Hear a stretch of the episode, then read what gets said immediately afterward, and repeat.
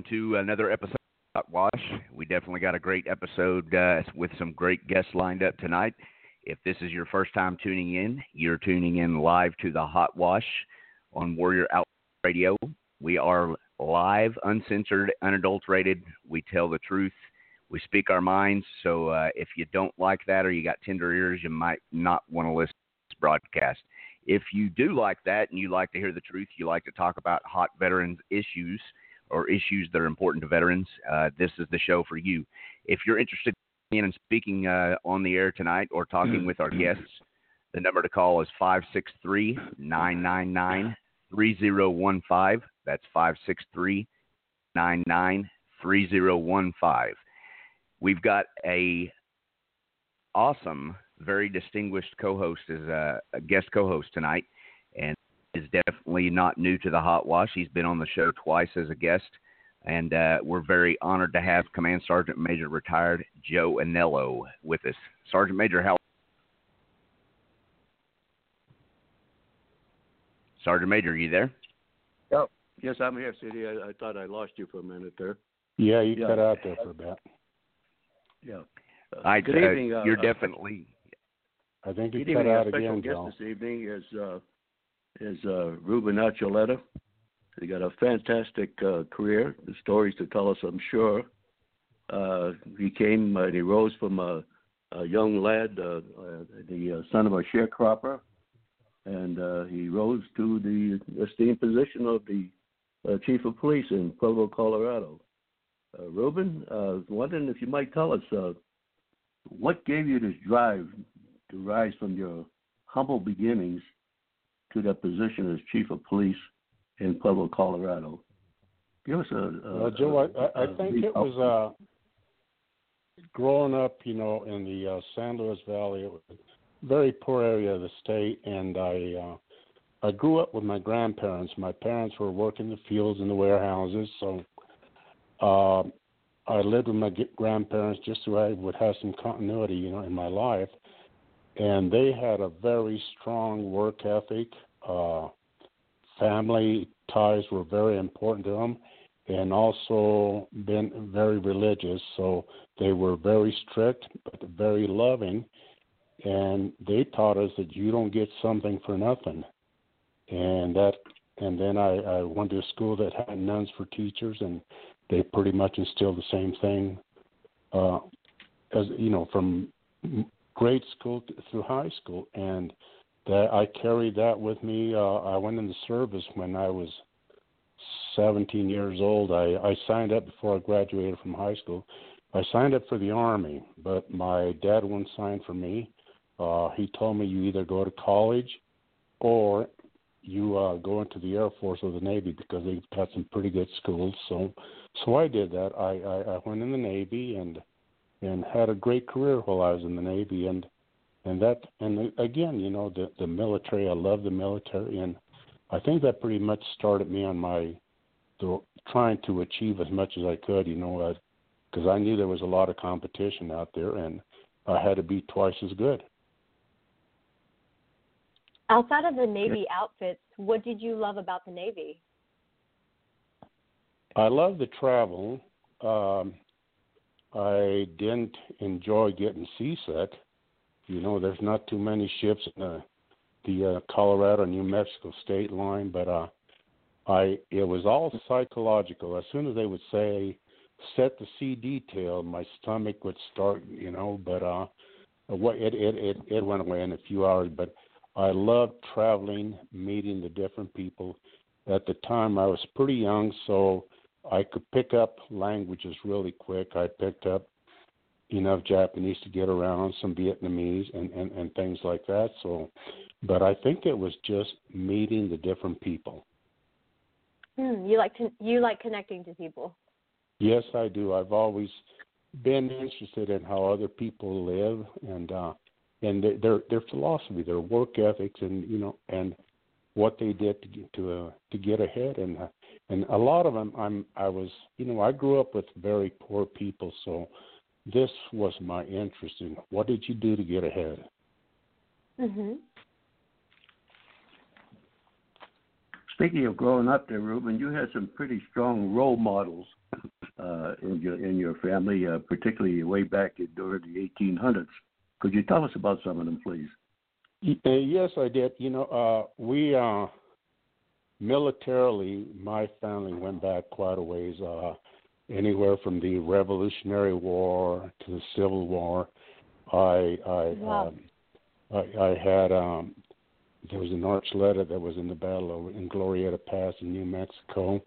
Uh, Korean War, I lost a cousin in the Korean War. I lost relatives in Vietnam. Uh, I lost uh, an uncle in the uh, Second World War, so and I'd had a great uncle that was in the uh, First World War. So we've been a very strong military family, and all those that grew up around me too, and, and, and the people all around me, and you you've got to realize my community was about ninety some percent Hispanic, but they were very patriotic. All they do, did was talk about going into the service and doing this and doing that. And uh, so I, I had uh, my foot my football coach uh, was a captain in the uh, National Guard.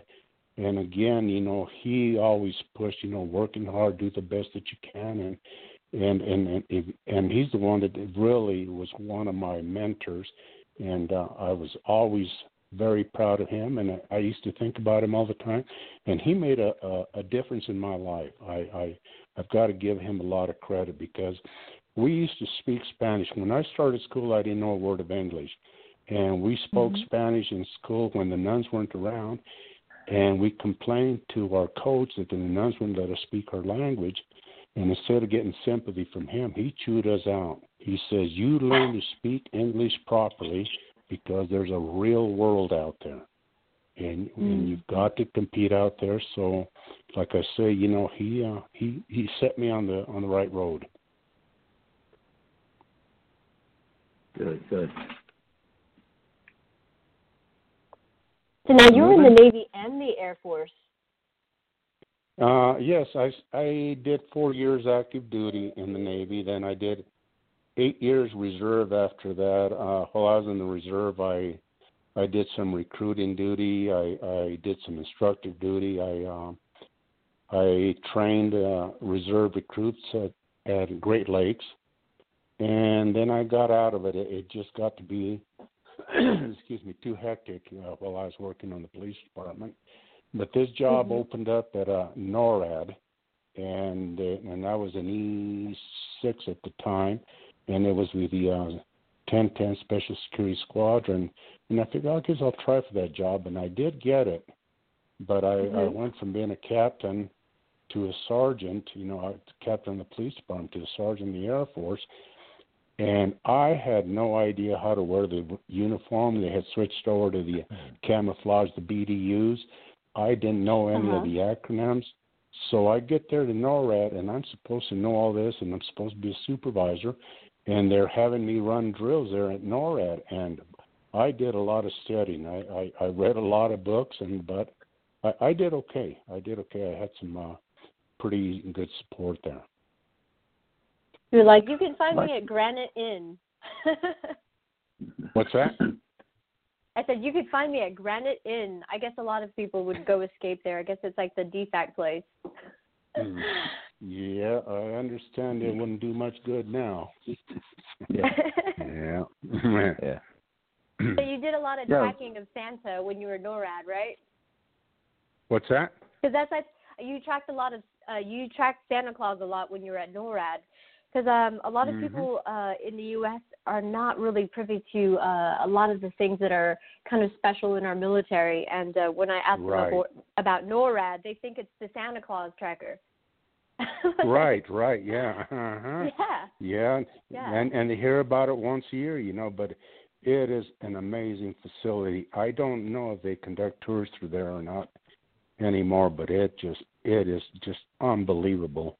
You know the uh, procedures you have to go through, the uh, the the planning that went into that mountain uh, for water, for you know for the EMP, the electromagnetic pulse, and things like that, and. Yeah. Uh, it is just amazing. It's an amazing facility. And when you go to lunch or dinner or whatever it is, it almost seems like you're in a regular chow hall. You can't even tell you're in the mountain. Wow. Yeah, and it's the only place where uh, Canada, right? Uh, Canada works with the United States. And it was right. uh, started uh-huh. because of the Russian threat, but then it switched over, right. I think, after 9 11 um, and then they started doing a lot of things with tracking uh, drug trades as well.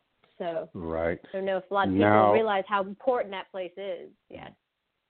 Right now, I transferred over from NORAD, and when they were starting what is Schriever Air Base in there, east of Colorado Springs now.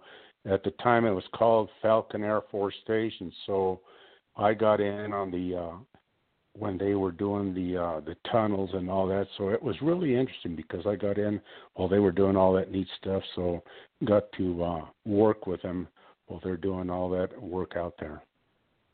It's amazing, huh? it was amazing. It's really and again, you know, an unbelievable building where you've got floors between floors and you've got uh uh the different areas that are uh the safe areas and things like that. You know, the it's just it's amazing what our military can do.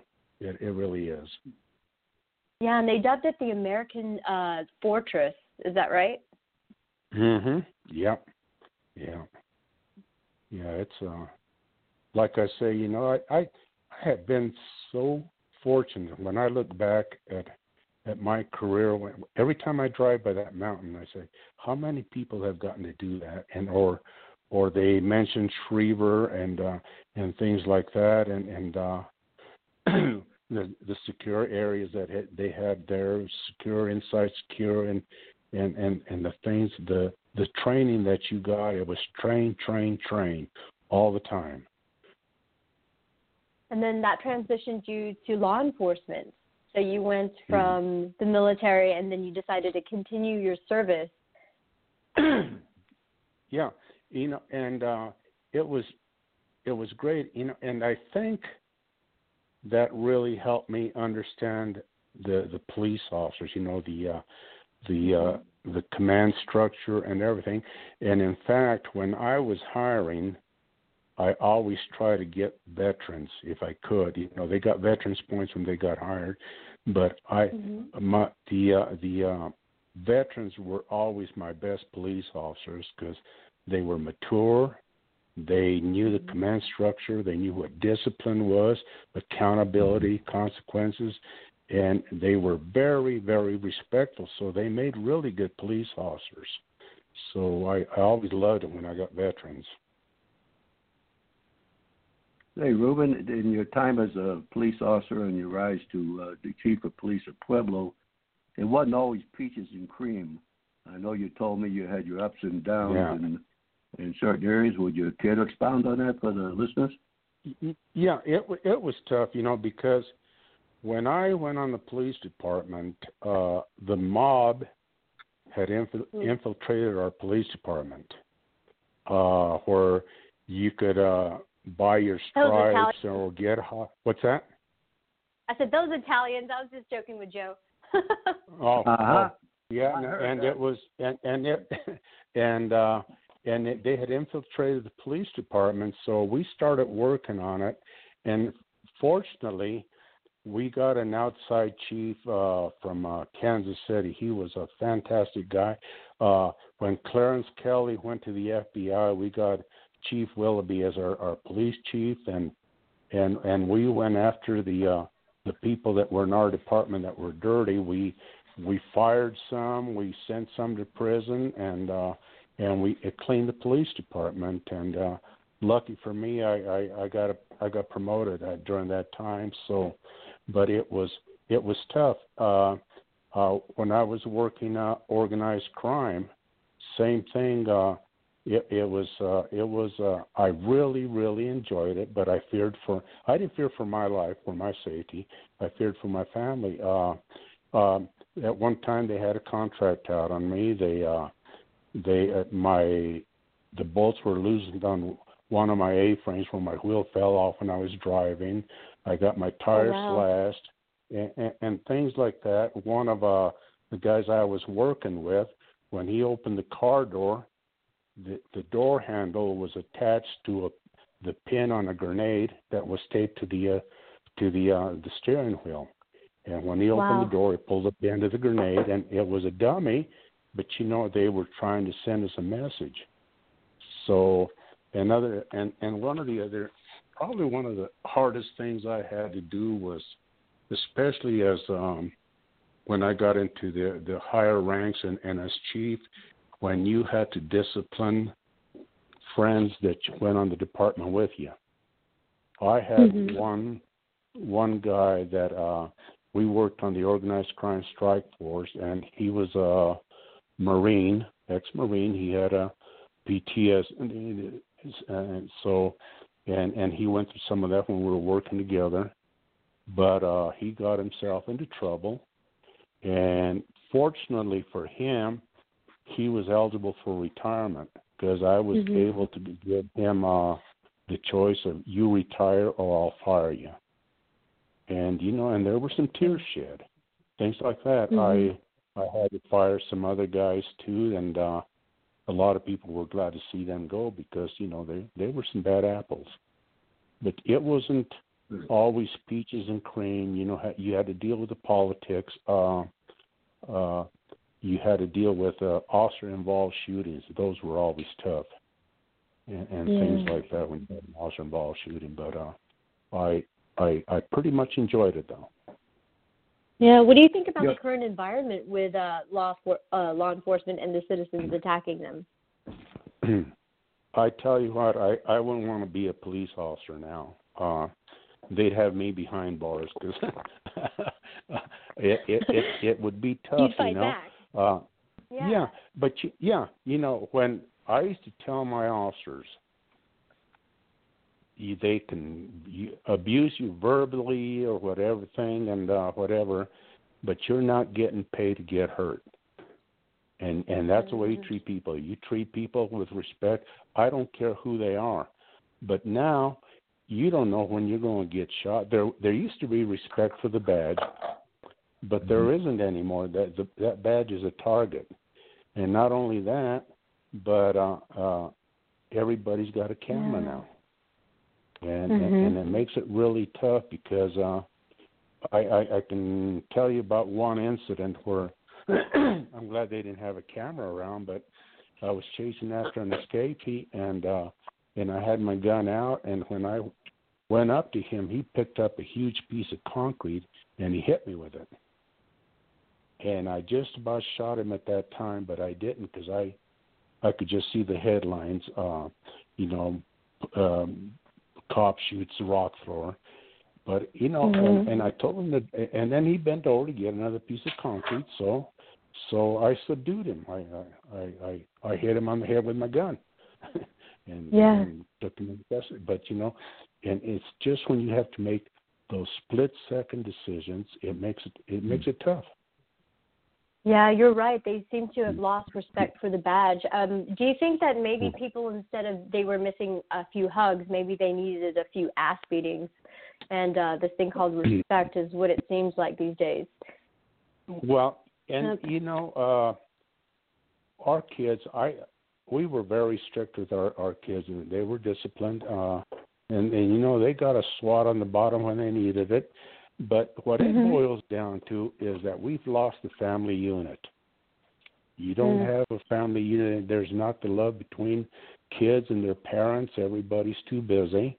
Uh, Mhm. and then they don't take care of the children. I, I've seen parents where they they get mad because the teachers aren't raising their kids and or the cops aren't straightening their kids out and we tell them That's you know true. the teachers are, are yeah the teachers are not there to uh, to raise your kids. They're there to teach.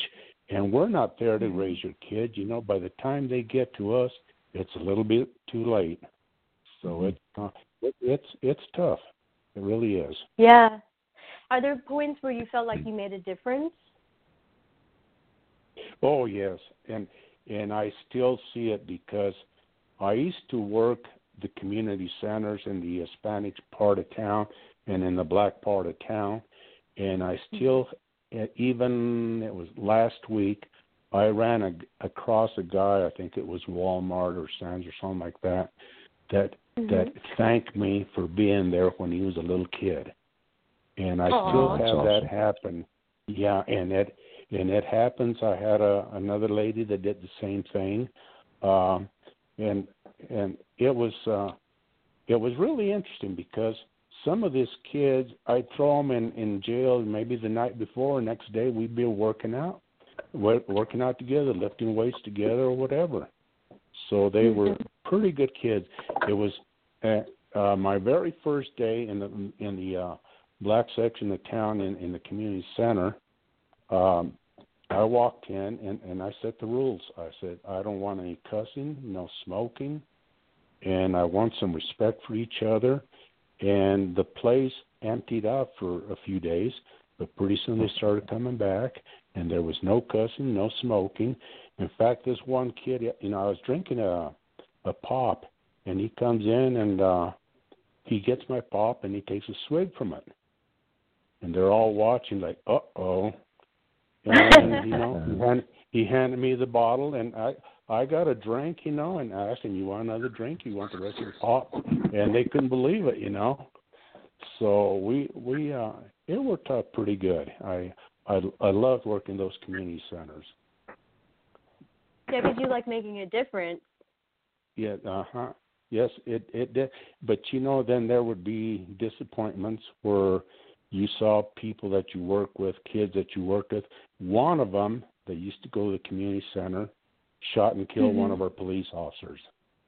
Wow. So there's there's you know uh and and the poor guy, the poor officer walked in to get a carton of milk in the middle of the night and this kid was uh pulling an armed robbery, just turned around and shot the officer with a little Saturday night special, you know, a 22.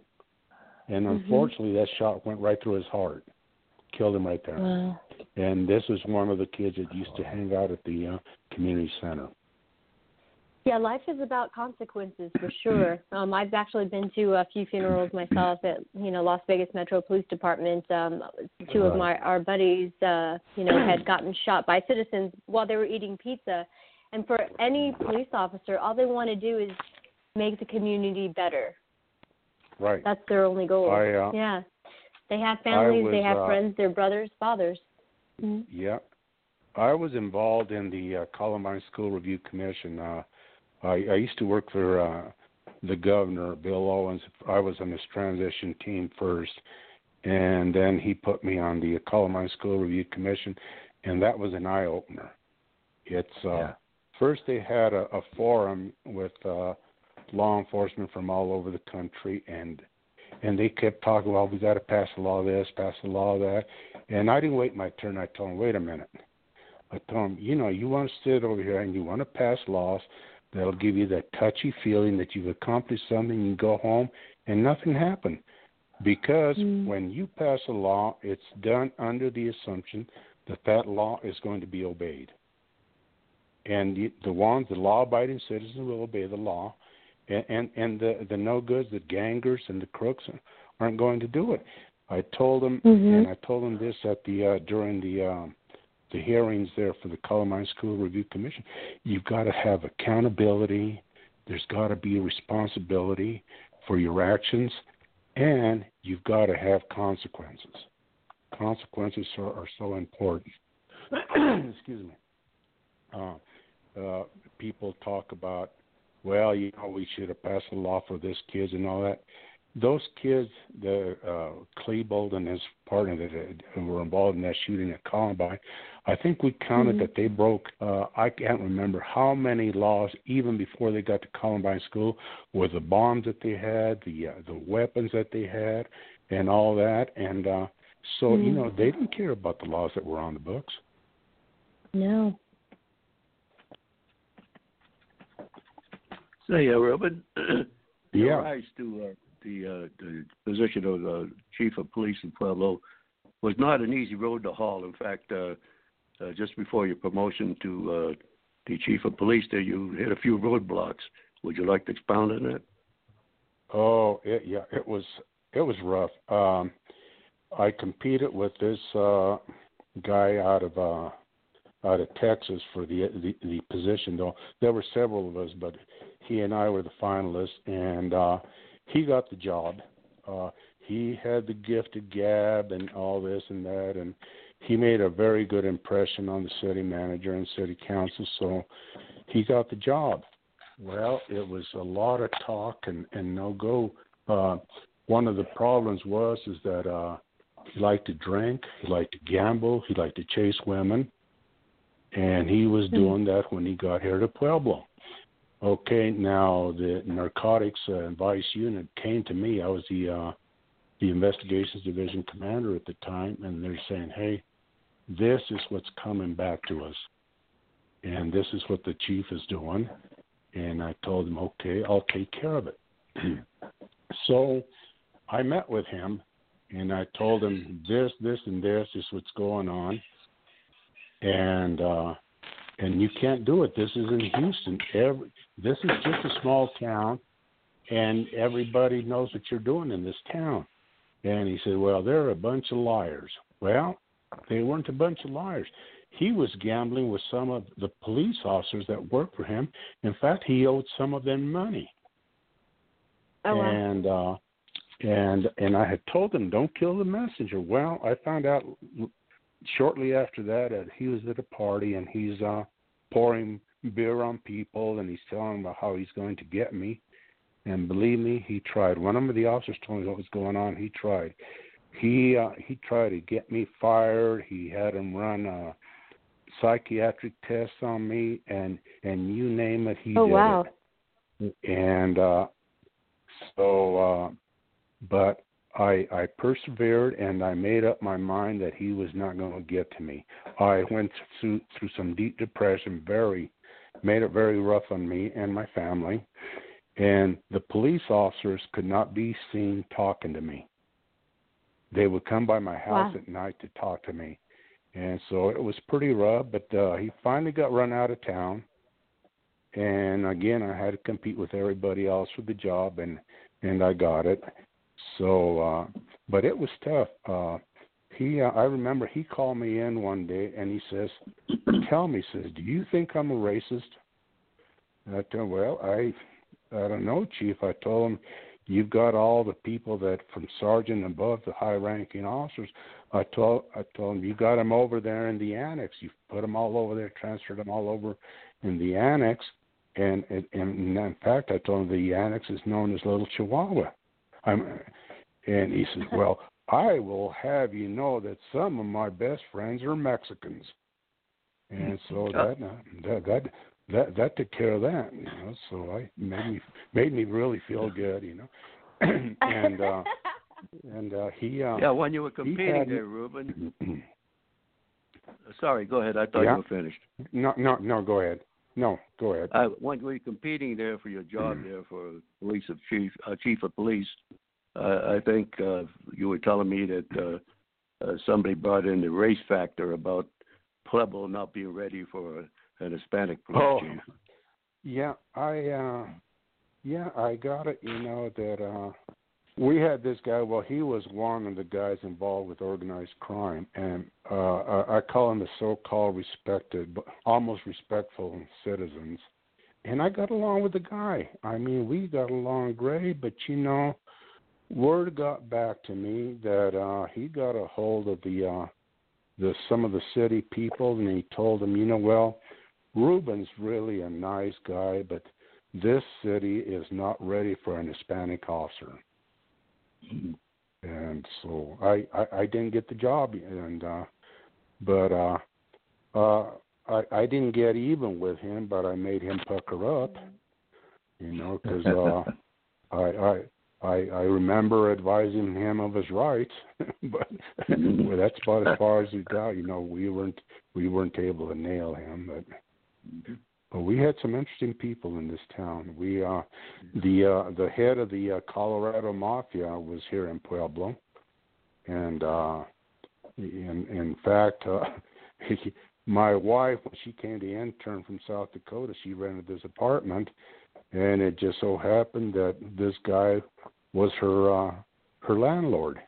And when I started dating her, I told her, "You know who this guy is?" And I told her she uh uh she try to get out of the lease and he says you ain't getting out so and she told me about it so i went and had a little chat with him and lo and behold you know I didn't she didn't have to go with the lease so uh but it, so no it was persuasive.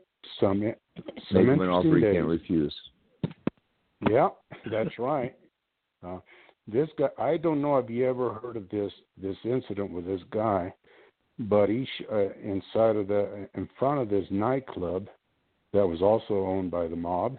Uh, he shot this black guy, got him down on his knees, shot him, shot him, and he was acquitted because nobody saw the bullet leave the gun. You know, we used to have stuff like that. So it's uh, it was it, we had some very interesting times, very interesting times. But we had a a really great community. You know, crime wasn't running rampant. Uh, yeah, the crooks knew where they stood, and we knew where they stood too. So it wasn't real, real bad. Yeah, you touched briefly about uh, some of your experiences there, Ruben.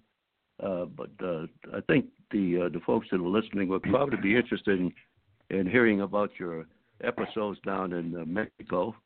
and uh, and uh, perhaps some of your experiences, as you call them, your happy days. Hmm.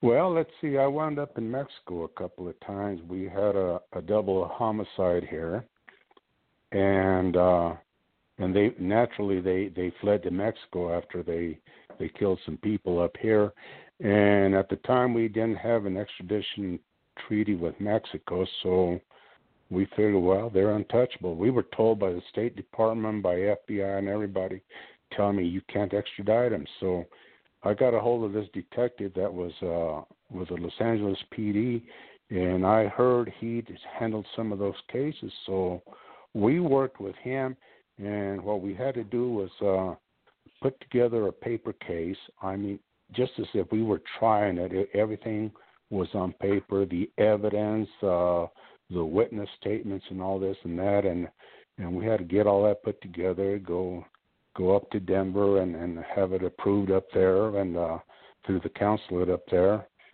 and, and took it down there, and uh, and we uh, we were able to get that prosecuted. Uh, uh, the other one I worked, I worked, we worked uh, police corruption down there in the uh, state of uh, in Veracruz, and, and that was interesting because I think I may have told Joe if, if you've ever seen that movie Clear and Present Danger, that's mm-hmm. how we traveled down there, especially with it with the governor down there, because the governor's the one that called us in, and we had armed people in front of us, behind us. My driver was a major that uh, carried his 45 right on his lap, and things like this. So it was it was interesting. You know, they and I didn't realize how bad it was down there until later on. You start hearing about the cartels because when I was, uh, excuse me, when I was working in an undercover capacity, I was working organized crime and I was dealing with uh, the cartel around Culiacan, Mexico, and we we were setting up our deals and, and things like that. And I mean, they didn't they didn't hesitate to kill anybody when uh, when they first dealt with me. They asked me for my driver's license to see if I was actually the person I I was saying uh, uh, that I was supposed to be, and I had a fake driver's license. They checked me out, and then they told me, "You cross us, we will find you, we will find your family, and we will kill them all." And so I said, fine, you know. And I was supposed to be a, a big time dealer. I had my own plane and all this and that, and and we were setting up all these deals. They uh, we they wanted a deal in heroin, and they were talking about kilos of heroin at the time. And you're you're looking at in the 70s. This is in the 70s. They're talking about kilos of heroin, and and and things like that. But uh, uh, I think I may have told Joe about when I'm coming back with this guy that's uh, with with the the cartel. We're walk driving back from eastern Colorado. I don't see any surveillance or anything like that, but uh, driving along very quietly, and he starts staring at me. And I said, "What's your problem?" He says, "I think you're a cop." So I puckered up, but anyway, uh, I had my my my my pistol on my ankle holster, but I I just pulled over to the side of the road and and he says, "What's going on?" I told him, "Get out of the car." He says, "What do you mean get out of the car?" I said, "Get out of the car." He said, "What do you mean?" I told him, I told him, I told him, "You get out of my freaking car." Because I ain't working with you. If you don't trust me, we're not doing business. And he said, "Oh no, no, no, fine, you know." So we get back in the car and he starts staring at me again. And I say, So what's your problem now? And he says, Now don't get mad at me. But he says, You remember when you're putting the handcuffs on me, when you bust me, that I told you that I thought you were a cop. And unfortunately, I wasn't there to put the cuffs on him. I think uh, I don't know if that was that deal, but one of our informants got killed. Uh, he was run over by a very big truck, you know, and hit and run that uh, we never did get that solved. But uh, interesting stuff like that. Uh, um, and I loved it, you know, because I would disappear. You know, the different agencies would borrow me because uh, I was fluent in Spanish at the time, and I would work the wiretaps or work undercover. I would be gone weeks at a time, and my wife had no idea where I was. I couldn't tell her where I was. Uh, later on, I became fluent in Russian, but and I worked with the Soviets, but it wasn't. It was just uh, uh, with the we were destroying the Pershing missiles over here.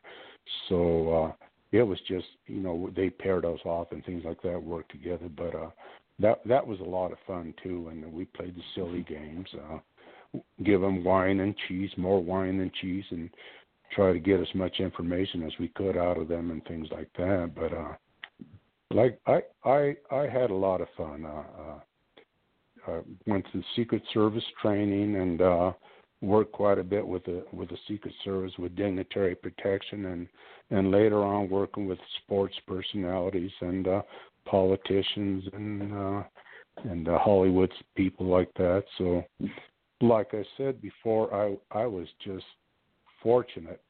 Later on is when I got really involved with the military, and that was through the uh, my friendship with Drew Dix. Uh, uh, Drew and I uh, are Medal of Honor recipient from Pueblo. Uh, uh, I, I I used to know uh, Carl Sitter and Bill Crawford and Jerry Murphy. We used to go down to visit them in in in, uh, in Albuquerque. But Drew Dix and I did a lot of stuff together, and this is before he got involved with the Center for American Values.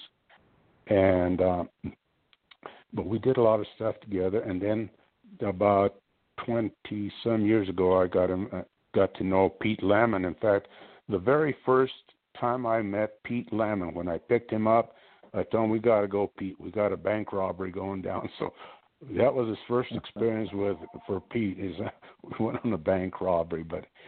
I think I'm talking too much. Uh, you ask me the questions that you want, and uh, and, and let me know what you'd like to, for me to talk about, or if you got any questions. I actually want like to know about the Medal thing. of Honor. Uh, oh, go ahead. I was just going to ask Ruben about that time that uh, he was held up at the Mexican border there for quite a while there, trying to prove his identity to get back in the states. oh, which time? well, the one time that you told me about. Oh, yeah. Uh, I I used to go scuba diving, spearfishing down in Mexico, and uh, on the way back, what, we took one of our buddies. He was a Norwegian, and on our way back, we're coming across the border, and and the the customs people, or who are they? Whoever works the border, anyway, uh, they want to know if there were any foreigners in the car. And my wise wise guy buddy, uh, college buddy, said, "Yeah, we got one in here," and he meant the Norwegian.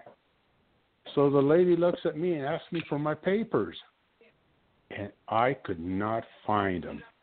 And and she says, you know, you go park over there. We got to get this straightened out. When she got busy, we took off. So I'm, they're probably still looking for me. And and then and uh, and then another time we went down there. Uh, a buddy of mine, he was elected governor of Chihuahua. So we went down there and we took uh, took in the inauguration or whatever it is they have down there. And in fact, I think the city manager was with me. And again, you know, when we go to, to the airport to leave, I'm I'm not kidding. They always pick me. Uh, they they want to check my papers. Everybody else goes through, but they want to check my papers. And again, I could not find them, and I knew I put them in my suitcase, but I could not find them. And finally, he says, well, I guess you're okay. I saw your picture in the paper. He says so. So you're okay, and uh, found found the papers there. They they snatched me up, me and my buddy, uh, in uh, the airport in Mexico City, and I we were surrounded by federales, and they checked us out, want to know where we're going and all this and that, and uh, gave us a third degree, and I, I asked this major that was my driver down in in Jalapa and Veracruz. I, t- I told him what happened. You know, we got surrounded by federales. Uh, when we got off the plane there in, in Mexico City. He says, "Oh," and he used to be a federale. He says, "Oh, anytime you see a gringo and a Mexican together, he says you check them out." So that answered that question there. It's a winning combination. Oh, no kidding! Yeah. But it, it's what, probably a good thing I I became a cop because I I'd have never made a very good crook. Yeah, there you go. Yeah. I wanted to ask you the significance of the canes. Uh, I know that you make them for each of the Medal of Honor recipients, right. and uh, I wanted to know uh, is that sacred to you, and what type of wood you use, or you know, how long it takes to make those. Yeah. I started out because I, I, um, I made a cane for me because I used a cane for quite a while. I, I was having back problems and uh, had three back surgeries, so I used a cane for a long time. And then uh, Drew was telling me about this young lady that he met, and she was military, and she got injured over in the uh, I don't know if it was Operation Desert Storm or one of those, and he asked me if I'd make a cane for her, and I said sure. So I made a cane, and you know he really liked it, and so I had told Drew, "How would you like a cane?" He said, "Fine." So, and then he uh had me make one for Ron Ray, he one of the other Medal of Honor recipients, and then I made one for uh, Gary Wetz. He had me make one for Gary. He's he's the one that's going to be there Friday. So I I got. Oh yeah, that's right. You know, yeah, he's going to be there. And then uh Pete, uh I made one for him, and then he he had some veterans that would like to have some canes. So I made a couple for him. In fact, one of them was Lou Vaca that was in uh, combat with him when uh, Pete earned his medal, and so that's what we got started. So when we started having the uh, the unveiling of the portraits of valor, uh, mm-hmm. I decided, you know, I'd like to do something for him because Drew wanted me to be in the advisory board, and I mm-hmm. told him, Drew, I I don't like to go to meetings. I don't want to be on any because when I retired, I was on twelve different boards and commissions uh, morning mm-hmm. meetings, noon meetings, nighttime meetings, weekend meetings. I told them I want to do something for the center, but this is what I can do. Mm-hmm. And so I I really got to where I, they improved it as time went by, but I concentrated on, on using Osage orange because it is very strong, strong wood. And beautiful. Since my first, yeah, since my first cane was made out of antler. I thought I'd I'd, I'd do that is is is use antler and and wood and then some pipestone, and then I got into the turquoise and they kept improving and and just doing different things and they they do take a long time, you know, several hours. I uh, I've probably made at least three dozen canes, and I have sold I think two or three and mm-hmm. I sold two or three, and but I see so far, sixteen of the Medal of Honor recipients have my canes, and wow. I I just feel so privileged and honored that I am able to do this. You know, who else gets to do something like that? Yeah, they're and, beautiful. And yeah, I, I enjoy doing it. Now, I made some pistol grips for some veterans, you know, for their 45s, and in mm-hmm. fact, I just I just finished making a set for Pete Lemon that he sent to his buddy Lou Vaca, and uh, so, but I I really don't enjoy making them. I I like making them, but it's very stressful making the holes really accurate where they're supposed to be because if you don't get them just right, you might as well throw the grips away because they're not going to fit in the gun. So I yep. I do that, but uh, that is I love making the canes. Like I said, I just get so much satisfaction out of being able to do something for these heroes. Yeah. Just, um, yeah. Well, uh, I thought they were actually at first. I thought they were talking sticks because I, you know, have never really seen too many of them. And uh, Yeah. you know, in the Native American culture, you know, they're they're Oh, supposed to be uh, whoever holds them um, is the one that can talk, and it's you know they're they're supposed to share their sacred point of views. So I thought that was Mhm. pretty significant. Yeah. Yep. Yeah. No, I never got into that. I did make some uh some some sticks for some of the Navajo code talkers. And Mhm. uh I it, it was really neat because I was doing a a sculpture exhibit and book signing presentation at uh in Durango at Fort Lewis College. And there's this Mhm. guy, you know, has got some students there and uh he's telling them to help me out and he's telling them move this, do this and do that. And when they got done and and he said I told him I've got a book for you. And, and you want to pay for it and I told him, No, you're not gonna pay for it. You you you really helped me out. He says, Okay. He says, Would you sign it for me on the cover?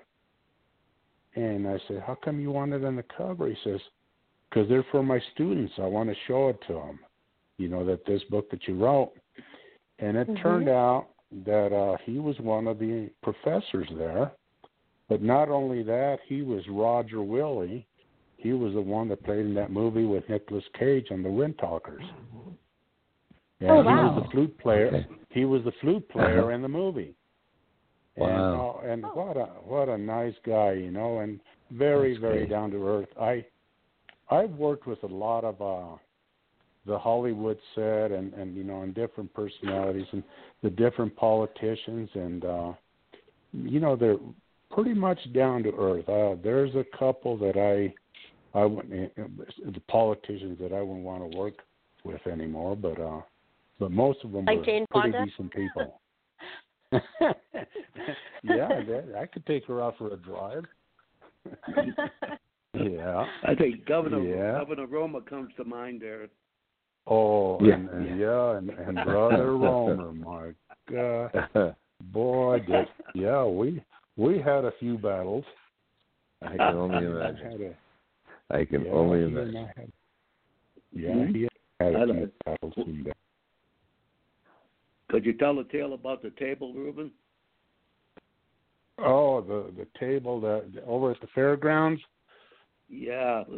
Is that the one you're talking about, Joe? yeah. Yeah, my, my my wife and I were working at the fairgrounds where uh, where the Latino Chamber Commerce for the Fiesta Day they they have all the VIPs, the politicians and all that come to the uh to the tent and uh that's when uh Bruce Benson was running for governor and he had bought a table for him and his family and friends and uh so when when Bruce showed up, I told my wife, I told Joan, you know, why don't you take Bruce over to you know to his table? So she goes over there and she comes back and she says his table isn't there anymore. And I said, well, what do you mean? Yeah, she says uh, Romer and his people are there. And I said, what?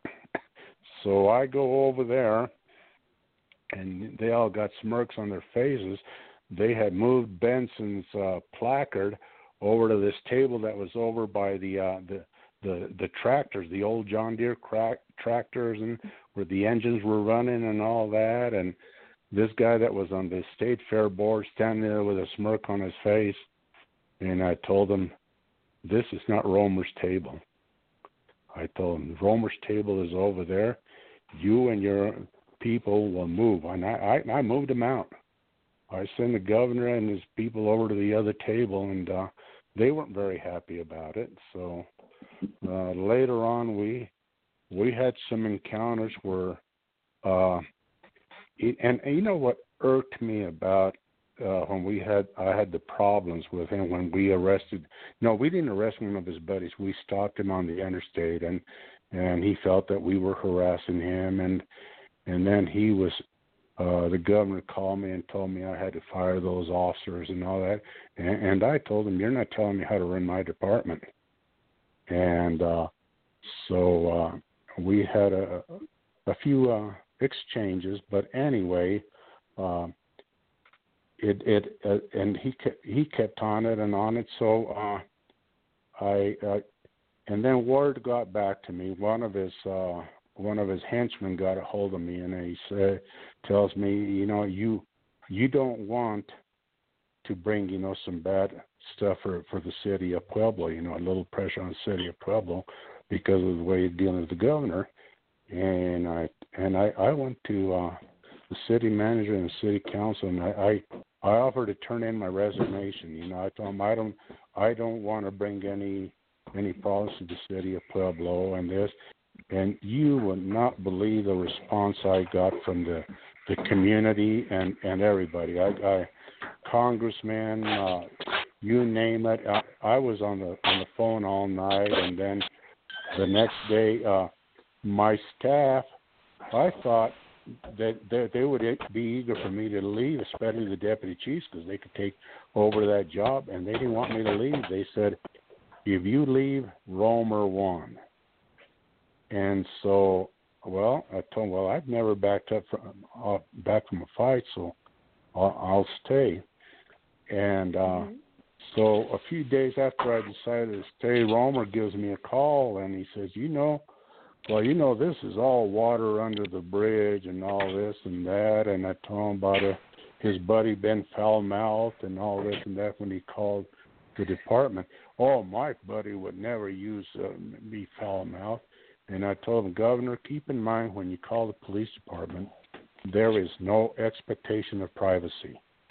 And he said, Oh, so did that and uh so uh but uh no, in, interesting. You know, just I um I loved the politics. I know I loved going to court. I loved working. You know, going to arbitration in the unions and all that because I've always loved a challenge. It's always been a challenge to me, and you know, to try to get your all ducks lined in a row, and uh, and it it always worked for me. I uh, I fired our first black police officer. She was a female.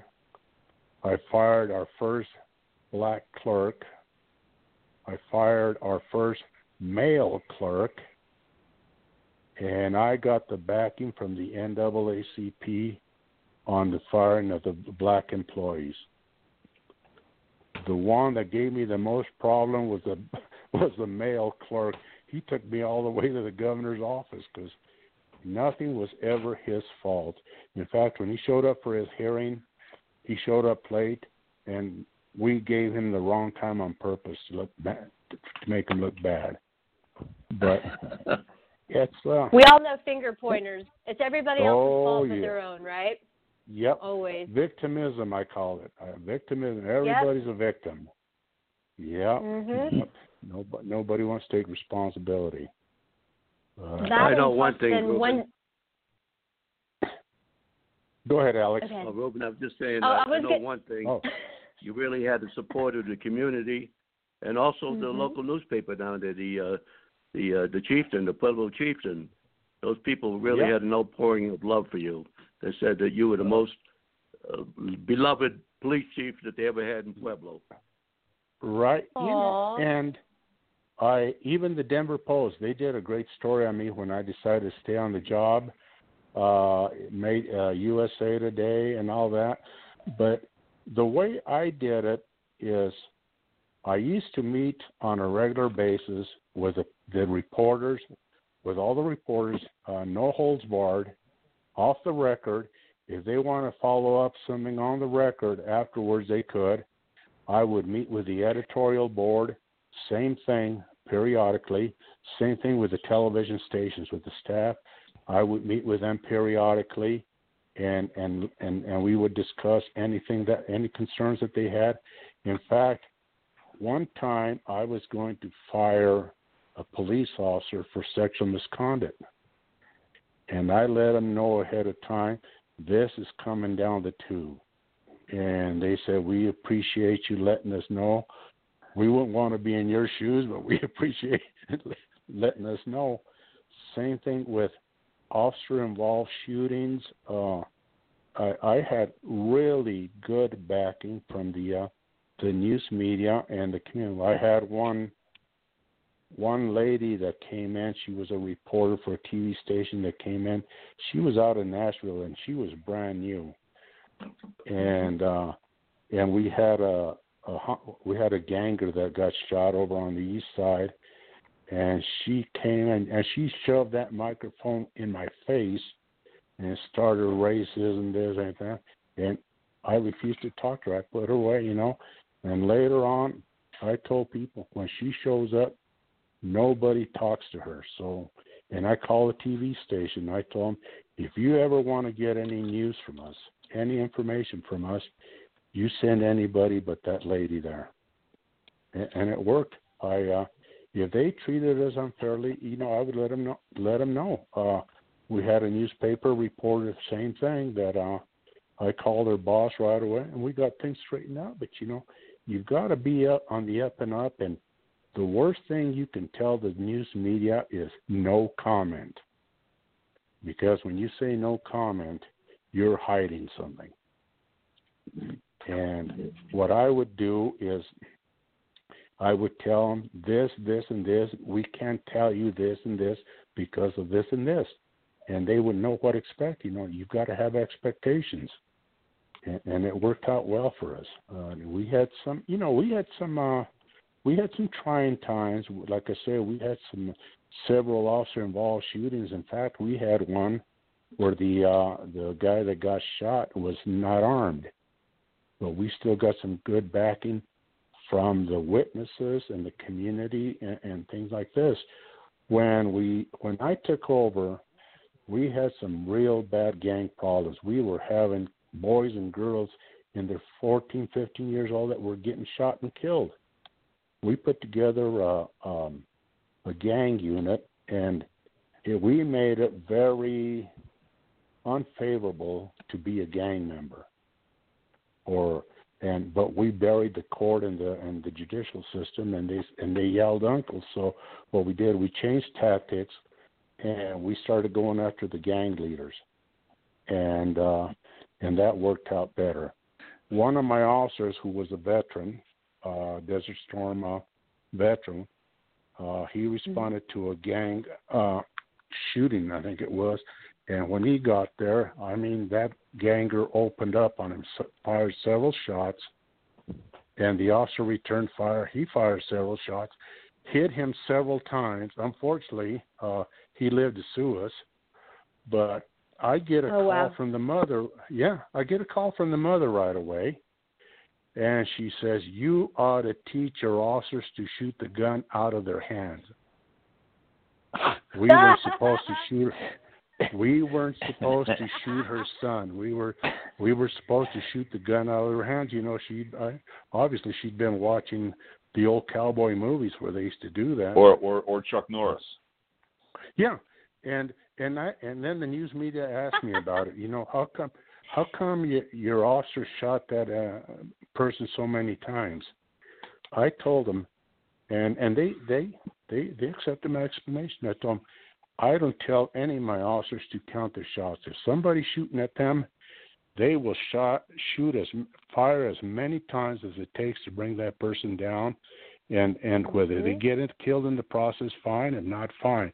But those officers are not paid to get, to get hurt or killed. So that's why they're going to keep firing until that person start. You know, they get that person down. So. But if you if you ask them to try to shoot something in the hand, I bet they wouldn't be able to do it themselves. no, uh-uh. and I was never a very good shot. That's how. That's why I always carried a sawed-off shotgun with double-aught buck. I uh, we got involved yeah. in shooting up in Colorado Springs, and I was advising my rights up there, and uh, in fact, it was the Lou Smit. He was the, the detective that worked on the um what was the little girl that got killed up there in the family up there? The JonBenét case. He was one of the detectives oh, that worked yeah, that. that's right.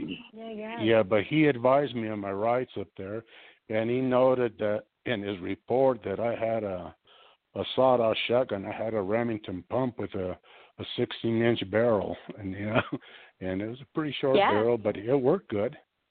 It really worked Well, good. you never I, know uh, when you need to shoot those jazz hands. Yeah, that's right. And and and well, my first round was a slug. That way, I could shoot the gun out of their hands, say. And if I missed, then the then then the next one was double aught buck, and that that that would probably get them. Mm-hmm. So, Rick, I want to ask you a question, sir. We've got Sure. uh, got a lot of uh, a, divi- a di- diverse audience. Uh, so you know we have anywhere Right. from uh, a lot of veterans that listen, some civilians, um, a lot of Gold Star family members, and a lot of veterans family members that listen.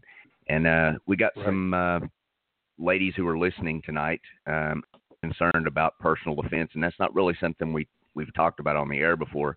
And I know that that, Right. that would be a good subject for Alex to cover. But since we have a, a retired police chief on here, um, what do you recommend for the ladies uh, who maybe live by themselves uh, and maybe live in some areas that are a little concerning? What's your recommendation for ladies uh, on defending themselves?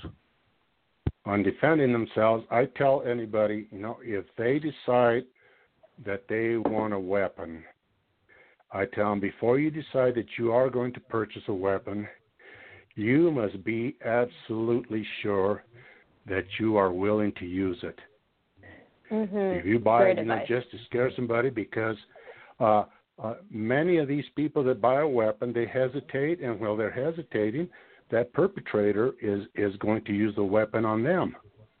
And Mhm. what I recommend, and there, and there's a lot of there's a lot of people that are doing it, is going through the different courses, and uh, they have some great courses for concealed carry, and, and things like that. Um, and keep keep your doors locked. You know, I live here, and, and I've always got a, a weapon handy, but we keep our doors locked, no matter what time of the day it is. Keep your doors locked, and if you don't know somebody out there, don't open it. And things like that. Same thing. Uh, when you go out into a parking lot, make sure it's well lit. Make sure you have your uh, your key ready to get into your car. If you've got if you've got mace or pepper spray or whatever, and don't hesitate.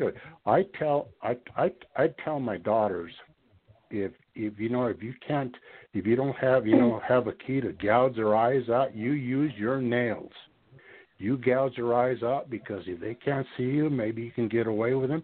Not only that, but later on you'll be able to identify them.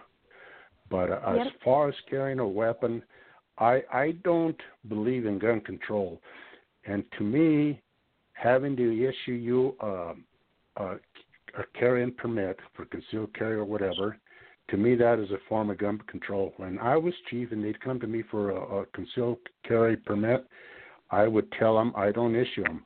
I tell them if you feel that you need a we- use a weapon to have a weapon to protect yourself and your family, the least of your worries is if you have if you have to have that little card that says you can carry a weapon because what it boil all boils down to and even with police officers is a, is it a good shooting or a bad shooting were you justified in using it or not? And that's what it boils hmm. down to. I was given a presentation and i i used an example about this elderly lady. I guess she ain't so elderly now. I thought she was elderly before because she was 65. for for me and Joe, that's really young. but anyway, uh, they this guy tried to carjack her.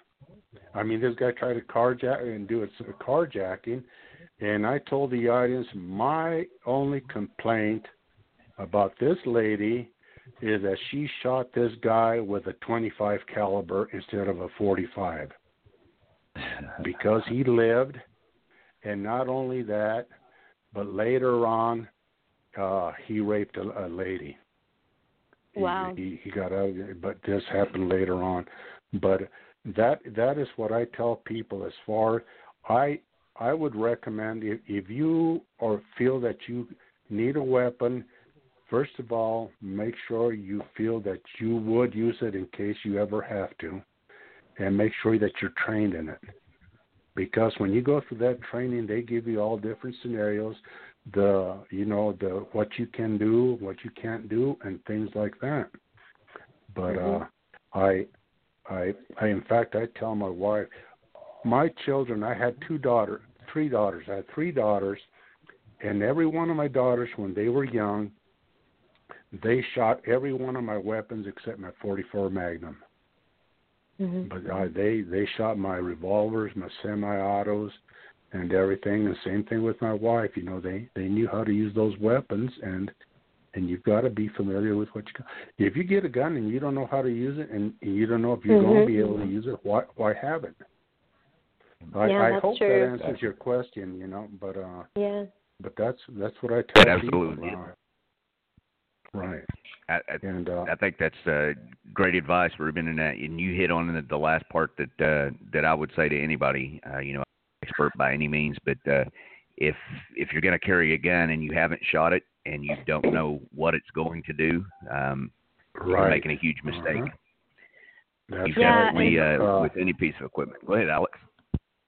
Um, well, I was on NBC for beating up my attacker, and my dad with three girls would always tell us sometimes you're the only help you'll get. Because sometimes, uh, you know, my friends That's right. unfortunately are there after the crime to write the report of how your body's laying or something like that. mhm. And uh, yes, definitely. Um, yeah, you have to uh, prepare. you never know when, know uh, when you need Well- something until you need it. Uh, how long is it going to take, you know, for that attacker to get to you? How long is it going to take for the police to get to you when you dial nine? If you can dial nine one one or whatever, how long is it going to take? Uh, that's And they and they definitely want to get there. And being a female, I mean, you're a soft target, so they're going to go after things right. that they think is going to be an easy target. So yeah, And- I I and like you're to I was surprised my guy. Yeah, you you really Hey, Ruben. uh, yeah. when you were getting all that moral support from the public, uh, I recall there was one young gentleman that sent you a letter. Uh, I think you know the one I'm talking about. He uh, he couldn't get out to give you that letter. You know who I'm speaking about? Oh, oh yeah. yes, it's it's uh it's a guy that was pulling robberies all along I-25 from Denver to Pueblo. And what? we got yeah, he was pulling robberies. He was hitting steakhouses. And so well, we we set up for him where uh we were going to set up well, we figured out we were going to kill him is what we're going to do because you know we knew he carried a sawed-off shotgun and so up in uh he he hit the steakhouse up in Colorado Springs him and this other guy and the the guy that went with him he was a first time robber. It was his first time and he was the one that got killed during the robbery and this other guy got away and we uh, arrested him later on and uh and he went to prison. And when I was having when I was having my problems with the governor, I got a letter from him. He says, "Chief," he says, he says, "You give him hell." He says, "You don't back off from the governor. You're doing a good job," and on and on. And can you imagine that getting a letter from somebody like that? a letter of support. yeah, yeah, and I saved all these notes and all these letters because uh, the, the the support was just so unbelievable. When I I I went up to Denver, one of my buddies was uh uh getting he uh got us selected for been on the uh, Supreme Court, the state Supreme Court, and they were going to go through the ceremonies up there and. I'm sitting there, and uh, this reporter that was working out of the Denver office comes up to me and he says, uh, "I just had a meeting. This is when I was having my problems with the governor." And he says, "I just got a out of a meeting with the governor." He says, uh, "He wanted to know about you." And he says, well, I said, "What do you mean?" He says, "Well, tell me about Ruben." You know, to, he said, "Well," he says he's probably the most influential Hispanic in southern Colorado. And he saw he says, I saw his political ears perk up. And and that's when he called me the next day and told me about it's all water under the bridge and all this and that. But one of the things that I remember That's called standing Yes. down. yeah.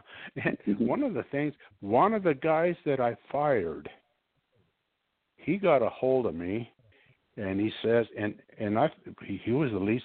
I mean, I I never expected a call from him, but he says I just got a call, and from this guy, it was the same guy that told me that I shouldn't be messing with the governor. He says I just got a call from this guy, and he knew that you fired me and he wanted me to give him some dirt on you. And so, uh, but he says, I, I don't, I don't have any dirt on you, and I wouldn't tell him if I did. But you know, that's that's what you see going on. You know, you see that on TV now, but you know, it was going on then. But you know, they were a lot more subtle. But uh, it's uh, but well, I and, survived. And you you you talked you talked earlier about you know the, uh, Alex asked a question about you know the difference in today's world. You know, I think part of it is yep. you know back in those days the news media you know wanted to keep everything hush hush a lot as opposed to nowadays people are out there with right. their their cameras. You know there was just right. thing, another another you know fight on an aircraft, um, and right. rather than going to help, all you see is people with their cell phones taking pictures oh, of yeah. thing rather than yeah, uh-huh. rather than being involved that, as, as a concerned helping. citizen. Right. What is that psychology and, called? There is a psychology that goes yeah. to that, right? Waka I Where don't people know. are just stand by and let things happen. Yeah, there's an Yeah. actual psychology. Yeah, it's 15 minutes of glory. It's called or something like that. I don't know. AKA Yeah. Waka Kaka. Yeah, But but, that- you know, reporters aren't reporters anymore. You know, they don't report the news; they make the news, Mhm. and that's what's really Ah, bad. that's a good way and- to put it. hmm Yeah, and there's you know there's no ethics involved as far as well, no, it doesn't just apply to reporters. I mean, uh hmm everybody, politicians, cops, you know, and you hear about look at I I look at what's going on with this policeman some of the people that they've shot. My Mhm. gosh, you know, we could only shoot and it, the law was changed, but when I came on the department, you could shoot at a fleeing felon even if he wasn't doing anything to you. If he was like say he's a burglar, you know, which is a felony, you could shoot Mhm. him if he was taking off on you. Uh, I mean, and and and the people that know common sense, you you can't teach common sense for one, but you Mhm. you get some of these these people that are are becoming police officers. You have a heck of a time finding hiring a, a person that has not done drugs before. You try to find somebody like that, and you wouldn't be able to hire anybody. And uh, we were getting some of these kids that we were hiring. Mom and dad were going to the to the police equipment place and buying their gun for them and their uniforms and and and, and stuff like that. My gosh, it's uh how things have changed. Yeah, and I think a lot of the media likes to uh, form their own without looking at all the facts. They like to uh, just assume uh, it's always going to be the uh, the one with the gun who's wrong, or you know, they always Yeah. say that. Uh, like when Obama, um, I remember when Obama was like, "Oh, if Trayvon was, you know, uh, he'd be like my son," but they didn't get all the facts. You know, to, instead of like Yeah, right. sensationalizing and making up uh, your Yeah. opinion, wait till you hear the Yeah. facts and then say something.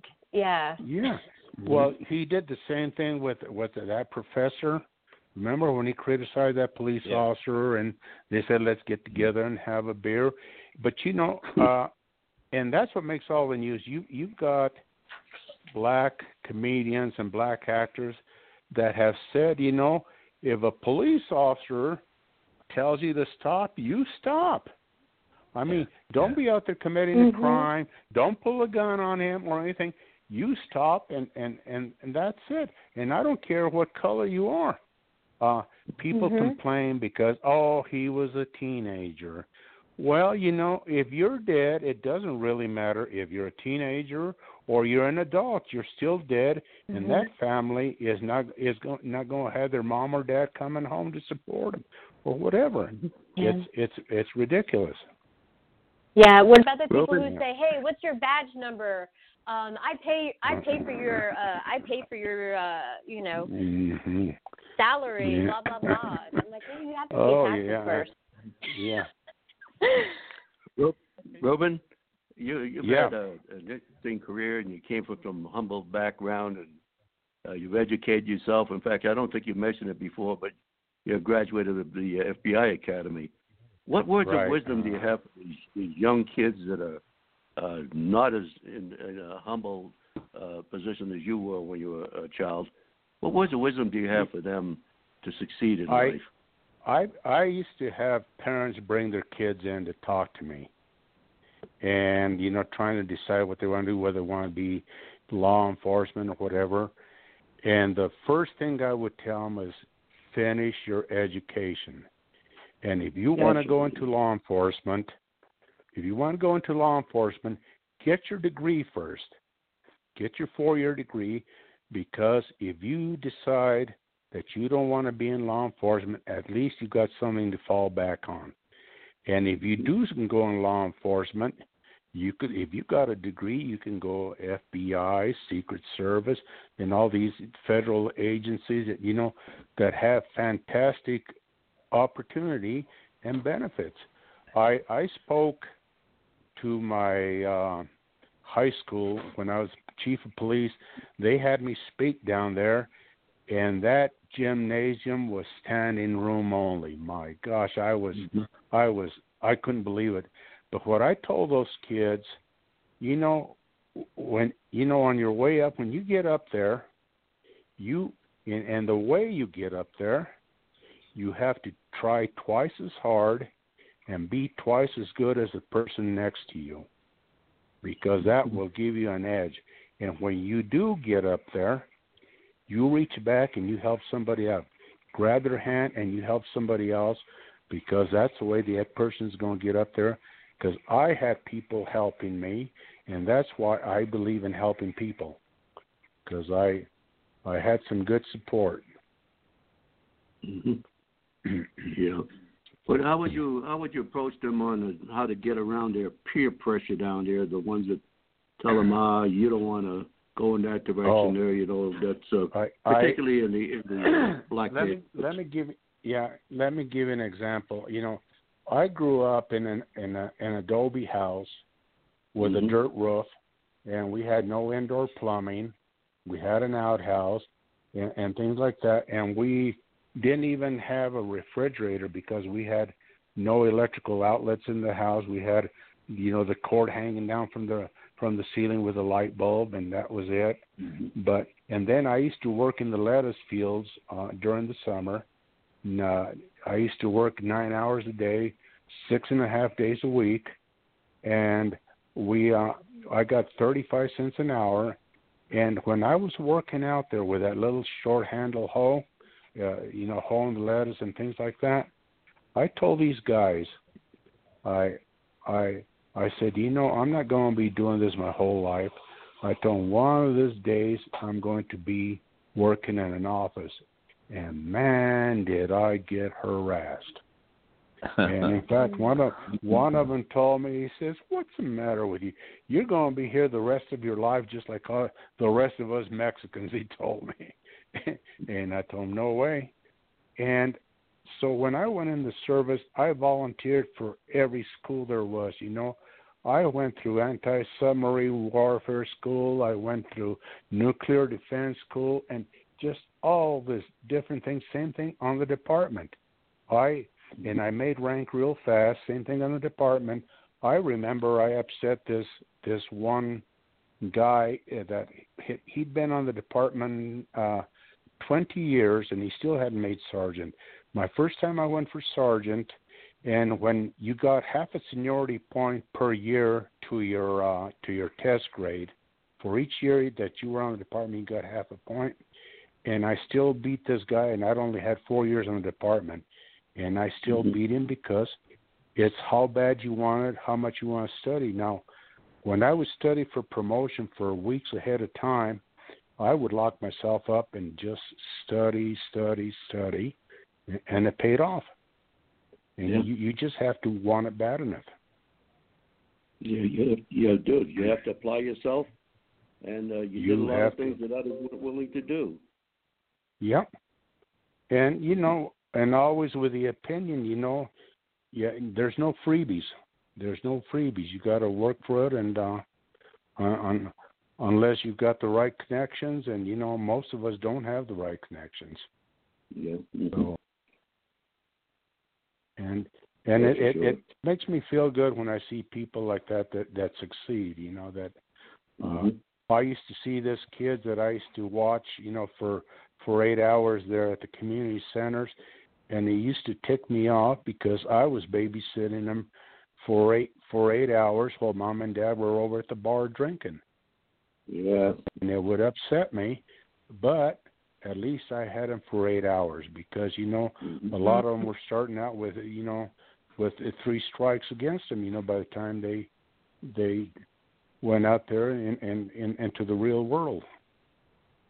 But Well, you know, I think that's probably the reason I, I like you so much there, uh, Ruben, is you and I have some, a lot of similarities in our upbringing and our education. Uh, Right. I volunteered for every job that nobody else wanted. I went to every school that I was offered, and it paid off in the long run. Yeah. yeah. So I admire you for Yeah. that, and I greatly admire you for that. and we both like good spicy food. uh, don't don't tell Alex that. There, she has to watch her girlish figure. yeah, yeah. No, that's Well, Jeff. you know- Jeff watches his girlish figure. Well, Hey, I gotta gave up I- on you mine know. a long time ago. yeah. Ruben, I I've definitely wanted to, to So chime in on Jeff, something you you said, sir. to an all-you-can-eat Okay, yeah. Restaurant. Well, Oh, well, go ahead. yeah. n- uh, n- No, don't count on me for kimchi. I, I, I'm down. I'm definitely down for the kimchi. I'll eat the kimchi. Oh, I will have Henry. He'll eat all the kimchi. That's yeah, funny. between me and Hershey, I think we'll take everybody else's kimchi. We'll take care of that. Oh, No, okay. you guys haven't met Henry yet. Wait, wait till you see Henry. Oh, Henry, Henry Oh, Hippo. I, I, I've, I've known Henry for a while. he likes his kimchi, doesn't he? Yeah. Oh, yeah, he He- Yeah, and, he- and That and certificate. kimchi with a with a with a glazed donut tracer tracer or chaser whatever they call it. Yeah. well, you know, Yeah, you know we're what's we're, really bringing, fun? we're bringing glazed donuts on Friday. Yeah. What's really funny is uh when Pete Lemon comes down from Springs to go eat at the pantry, he always reserves a couple of long johns at the uh bakery next door because I mean they go fast. That that Mhm. that bakery there does a heck of a business, but he'll uh he'll uh reserve a couple of long johns for us because they're so good. Last last week we went in there and he tells the lady he says uh, my name is Pete Lemon. He says I reserved, you know, long, and I guess she heard him wrong because she said, "Oh yeah," she gives him this lemon cake, gives him this lemon cake, and he says, "No, my name's Lemon. I, I've got some long johns." yeah, Oh, uh. He's always like glaze on, glaze off. yeah. Uh, uh, that's hysterical. Well, Ruben, you, know, hit on I, you hit I on wor- something that I wanted to. Sorry, Major. Sure. No, You hit on something I think that's uh, very important, Ruben. Uh, and it, you know, I, I love our brothers in blue. Respect Yep. each and every one of them. But you hit something. Uh, you hit on something that I think a, a lot, not not a lot, but there's a majority of uh, of law enforcement officers that have forgotten about that um, community policing uh, and being that mentor, like you talked about, and mentoring uh, the kids. Um, and not in any way, shape, or form to you know discredit or talk down about our brothers in blue, but I think that Yeah. that's such an important thing, and it, to hear a man of your stature that and Mm-hmm. tee in on and make that such a point is that is what makes a difference. Is It- you know you see is, the you know, officers be- that go out. Yeah, because you know when uh, we got uh, Bud Willoughby from Kansas City, he really hit big on community policing, and one of the biggest problems that we have now is we don't have the walking beats. We don't have the police officers Mhm. that get out of their cars now and they got to walk around the community and all that, and and we've got we've lost that person to person contact. But Mm. on the other hand, is that everybody is working so short-handed. They're just going from call to call to call, and we're going through that over here. I I had uh 200 sworn officers when I was a chief here. Uh, oh, and we had a hundred and some thousand calls for uh, for service per year, and they're getting way more than that now. And when I was talking to this one officer a while back, they had 170 some officers working, and he was showing me on his computer there in the car. He says, Chief Lucky says, these are the calls we have waiting and it, it's it's hmm. not. But that's where we. You're right. That's where we've lost a lot of it. Is you don't have that person-to-person contact because when you did that community policing, you did it on a positive level, and it wasn't negative. You know, we you, you were you weren't just reacting to a situation. You were there and you were talking with people where they would get to trust you. And where you you you, you had some r- rapport with them and they knew who to call or whatever who they could trust. And that's one of the things that worked for me because i attended a lot of community meetings.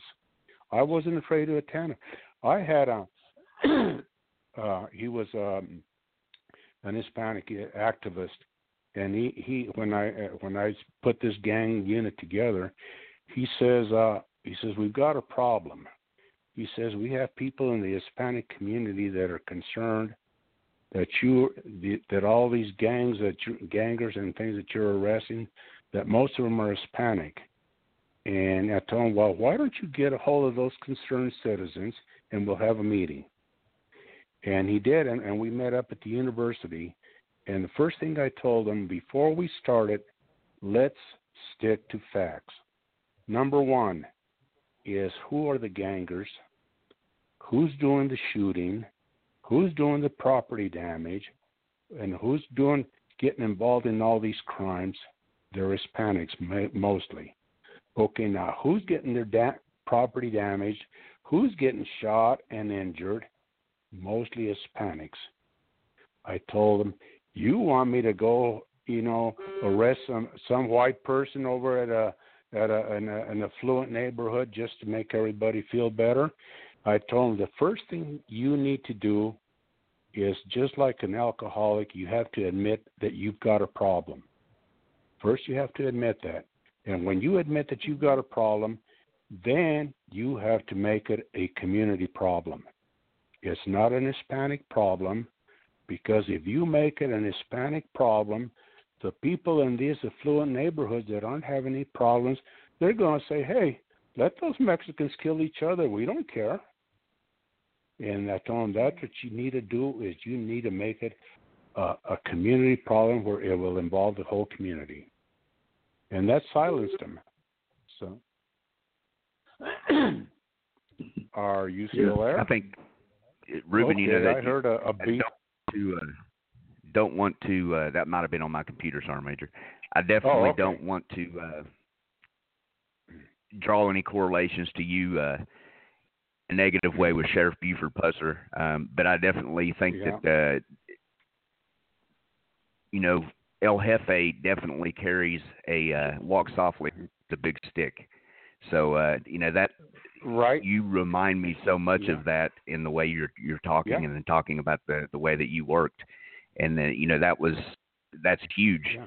because people knew that And you meant business and and they just like know you were talking that, about policing Yeah, and and, and I'll It tell was- them, you know, I I'll treat you or you treat my officers, and I'll, if you treat me with respect, I will treat you with respect.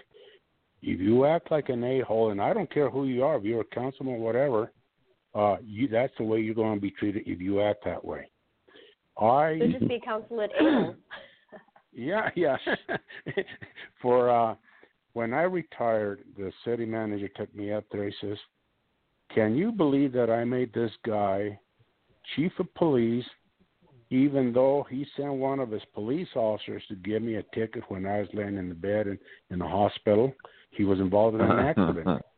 and and the uh, the the officer the officer comes to me. I was I think I was a captain then, and he says, uh, "Captain, he says we got a problem. The city manager was involved in an accident." And I said, "Okay, whose fault was it?" And he said it was his. I said, "Is he okay?" Well, he's in the hospital. I told him it was his fault. You go give him a ticket. He said, "What?" I said, "You will give him a ticket," and he did. You know, and uh, I I got tickets when my wife got a ticket when I was chief, and she had to go to court. and uh, so, and she, she, one of the she, she needs the Hershey. She needs the Hershey get out of jail. You know, Medal of Honor. she didn't have a plate. Medal of Honor placard, but but uh, it uh, I had a cousin that was a police officer. Besides being a jerk, uh, he gave me a ticket uh, and he, oh, he said, oh, chief, I didn't know that was your car. He knew it was my car, and some people, uh, one of their bombers lost an engine east of uh, town here, uh, at the bombing range over there by Lamar, La Junta, wherever it was, and so they landed over here, and and we were guarding their plane, and when the the the crew got here, uh, they didn't have any clothes or a place to stay or anything, and I was involved with the employer for support for the Guard and Reserve at the time, and I was in the Military Affairs Committee too. And, and I went there and I and I met him and greeted him. I gave him a ride, took him to a hotel, took him to Walmart, and they bought some clothes to wear while they were here. But when they got their mm-hmm. engine put back on, uh, I took them back and helped them with their bags, and I went in with them. And I was must have been in there a couple of minutes, just saying goodbye and all. I come back and I've got a ticket on my car, parking ticket, and it was that jerk cousin of mine that did it. oh, he said, he says, oh, chief, oh, I didn't know that was your car. He says, but I'll tear it up. I told him, you're not tearing it up. I am going to pay it. And I paid, I paid my parking ticket when we went to the Air Force, uh, Air Force, the FBI National Academy retrainer down in uh, in Los Angeles, we stopped and we stayed at the uh, Circus Circus uh, in Vegas. And when we went to leave, they said the guy said, "Oh, your tick, your your all your expenses have been taken care of." And I said, "What?" He says, "Yeah, your friend from Pueblo, he took care of that." And I told him, Nobody's taking care of my expenses for me. And I told him, in fact, I want receipts. And I think at the time I was a state grand jury investigator, and and I took those receipts and I took them to the uh, to the district attorney and I and I gave him the copies because I didn't want anything coming back on me. And I expected that of my officers. I um uh I had uh the guy from East Coast Pizza here. He was from uh back east somewhere, and I found out he was giving breaks to the officers, discounts and all this and that to the police officers because they were police officers. So I contacted him and I told him they get paid good wages. You know, they pay the full price. You don't give them any breaks. And he says, well, uh, uh, uh not to be, he says, uh, I, uh, with all due respect, Chief says, yeah, he says, you can't tell me how to run my business. And and I told him, I know I can't tell you how to run your business, but I am going to tell my officers that they will no longer come to your shop.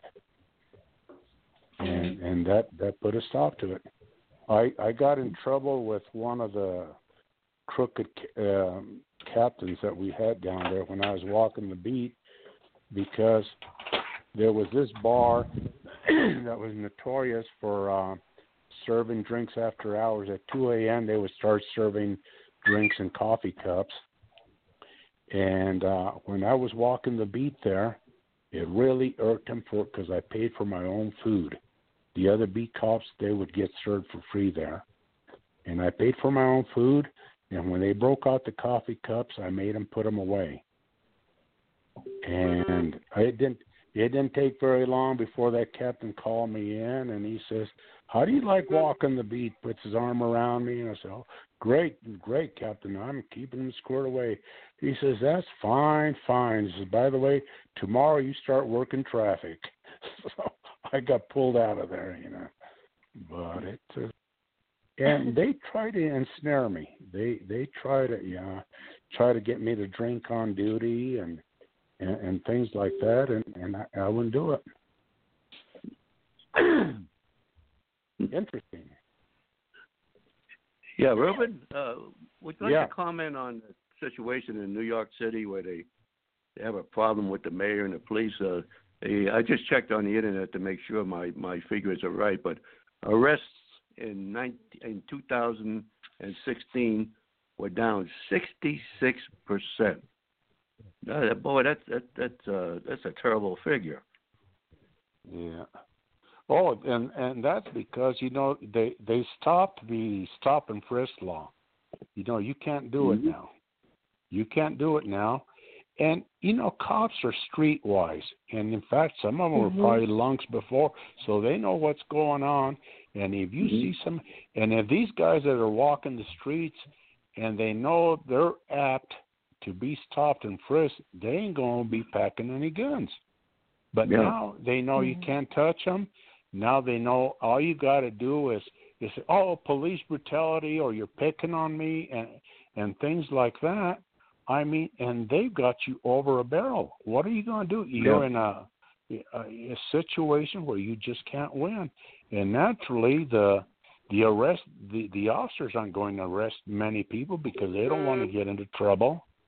Uh, yeah. my my graveyard crew and my right my graveyard crew and my afternoon crew you know were the ones that i used to get the most complaints on but they're the ones that were making arrests they were in in the fights the disturbances and all this and that. But and i Well- and i used to discipline some of them but you know when i had my problems with the governor when i tried to to resign those two shifts were the first ones to come and support me. And in fact, they called me during the night, and my troops told me, when you walk out, we walk out. Well, you Which, know, it, it's it's like any other large organization, even the military. Uh, it's Mm-hmm. a question of leadership. Uh, if the troops know that they have the leadership uh, uh, that, that backing them, uh, they'll go to the end of the earth Mhm. for them. But if they don't, Right, they're going to slough off. Yeah, right. And I used to tell them, hey, you do your job, and I will leave you alone. I'm not go- I'm not a micromanager. You do your job, and if you screw up while you're trying to do your job, I will work with you. If Yeah. you screw up or you're screwing around or or you're not doing your job, then hmm you I will deal with you.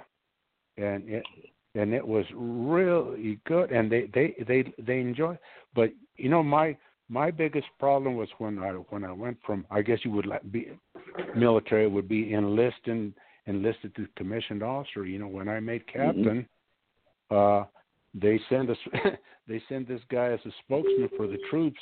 They told me, uh, Captain, he says you're not one of the guys anymore. they said you you make them feel uneasy when you show up. So I told him Mhm. fine because I used to like to get involved. You know, I I caught more armed robbers than probably the rest of the troops put together. You know, so uh, it it was just I I loved being out there in the action, but uh, but the guys knew that they would get my back, and you know they were doing their job. Yeah, that's it. That's very very important. Yeah, yeah. They they they they knew they had to have support. Uh, and in fact, when I first made chief, I Friday afternoons were for attitude adjustment time. That's when I had my disciplinary hearings. Mhm. and and and with that previous chief, the one that got canned out of here, the union attorney was making a fortune. He was making a fortune because there were so many grievances and all that filed, and he showed up when I I, I was dis- going to discipline uh, one of the dispatchers, and he showed up with a, and when we got done with the disciplinary hearing, I told her what was what the the outcome was going to be, and she comes up to me and she apologizes and kisses me on the cheek. that attorney shakes his head. He says, "You're really bad for business." yeah. You're just a charismatic uh, guy. That's why. but uh and I had one dispatcher that told me, "Are you going to make me cry again?" Because she tried really hard, but you know that Peter principle. You know she'd she'd she'd reached her peak. You know, and poor thing would screw up. You know, and go. Uh, but uh no, it's okay. But you know, it's the same in the military. It's it's the same mm-hmm. in the mm-hmm. military. You you you've got you don't lead from behind. I think I've heard that before. Yeah, a couple times. A couple times. Unless yeah. it's Caitlyn Jenner. Sorry, how to say that? Yeah. yeah.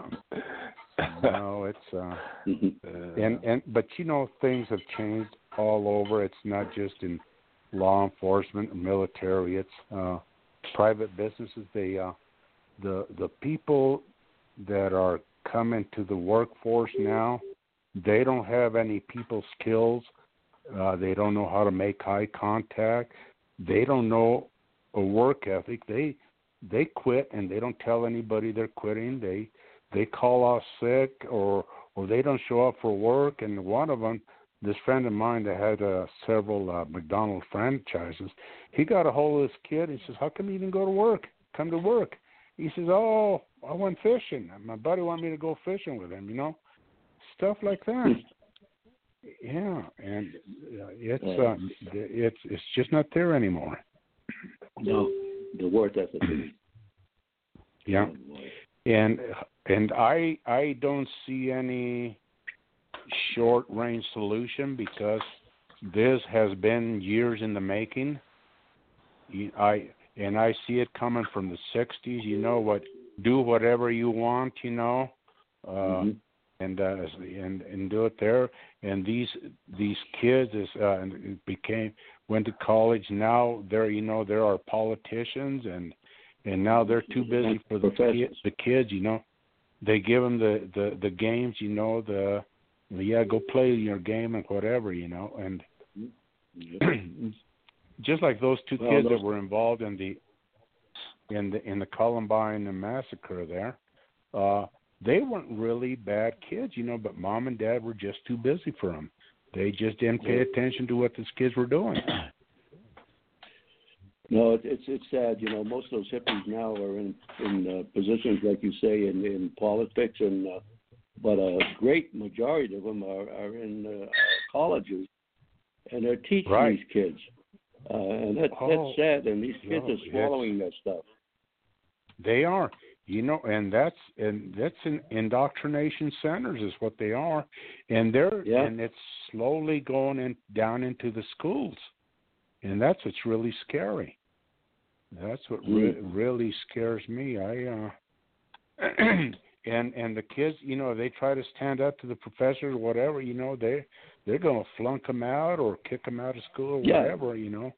Uh when i started college i was I was 21, so I was a little more mature than the the kids starting there. And I remember this uh, this one professor. I told her just because you're the professor doesn't mean you're always right.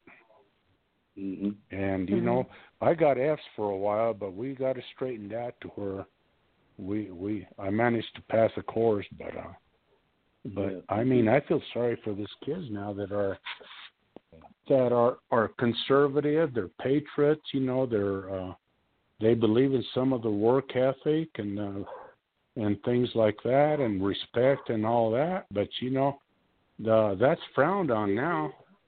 Yeah. Yeah, it's sad. Really sad. Yeah, it is. Yeah. But you know, uh Alex, you're you're a lot younger than we are. What do you think about all this stuff going on now? Way to as suck up! Way being... to suck up, Ruben. you better be I, so I, glad you're far away, CJ. Well, I don't know how old you are, ZJ, but I, I know Jeff, and Jeff looks pretty young to me. Yeah. You need my gla- and you, I'm going to give you a new pair of my glasses. but but you know you know when when I went in the Navy, my dad was 40 years old, and I thought he was a really old man. Oh yeah. I thought he I thought he was really old, and my gosh, that is young. Yep. Yeah. No kidding, It's but funny, you know I uh, uh, Okay. Go ahead, Alex. Uh, I was going to say it's really funny, but one of my close friends, um, who was one of the architects for Area 51 and was also in the Korean War, he looks at me one Uh-huh. day and he just goes, "Oh my God, I never thought I'd live this long." He's just like, "Why am I still here?" I'm like, "What are you talking about?" Oh yeah. it's so funny. Yeah, and you know, I I've got kids that are approaching their fifties now and I'm thinking, Oh my gosh, I am really old, you know, and uh but you know, I so wise. I I didn't expect to live this long and let me tell you why. Both sides of my family, my mom's and my dad's, uh if the uh, lard didn't get them, the booze did. I Mhm. mean, and it was a matter of which which went out first. You know, their their heart or their liver. Uh, my dad's heart went out first, and my mom's uh, her liver went out. You know, and I lost them when they were in their fifties. Uh, uh, my relatives, you know, late forties, mid fifties. Uh, I I'm lucky that I didn't become an alcoholic, as I say, both sides of my family, lots of alcoholism. Uh, Mhm. I drank a lot in high school.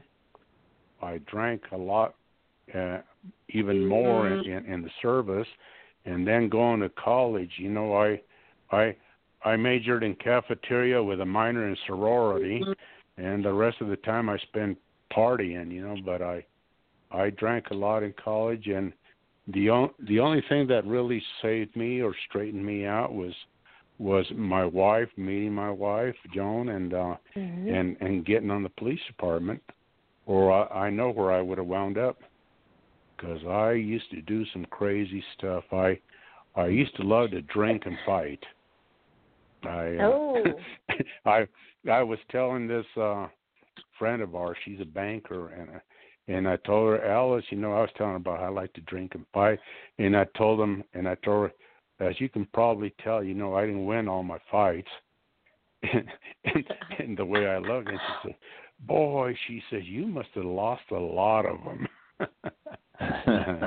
but I used to, I used to love to drink and fight, you know. But I, yeah, Joan and the police department straight squared me away. Oh, they In kept fact, you from a uh, job at the UFC. and in fact, uh, my my deputy chief and my chief made me get married because my Oh, wow. my my chief chief called me in. You know what really saved me? You know, with all of those, a lot of those people been crooks. You know, what saved me is I went to college with the chief's son, the deputy chief's son, and the crooked captain's daughter. And my folks were friends with one of the captains, and they were friends with one of our congressmen here in town.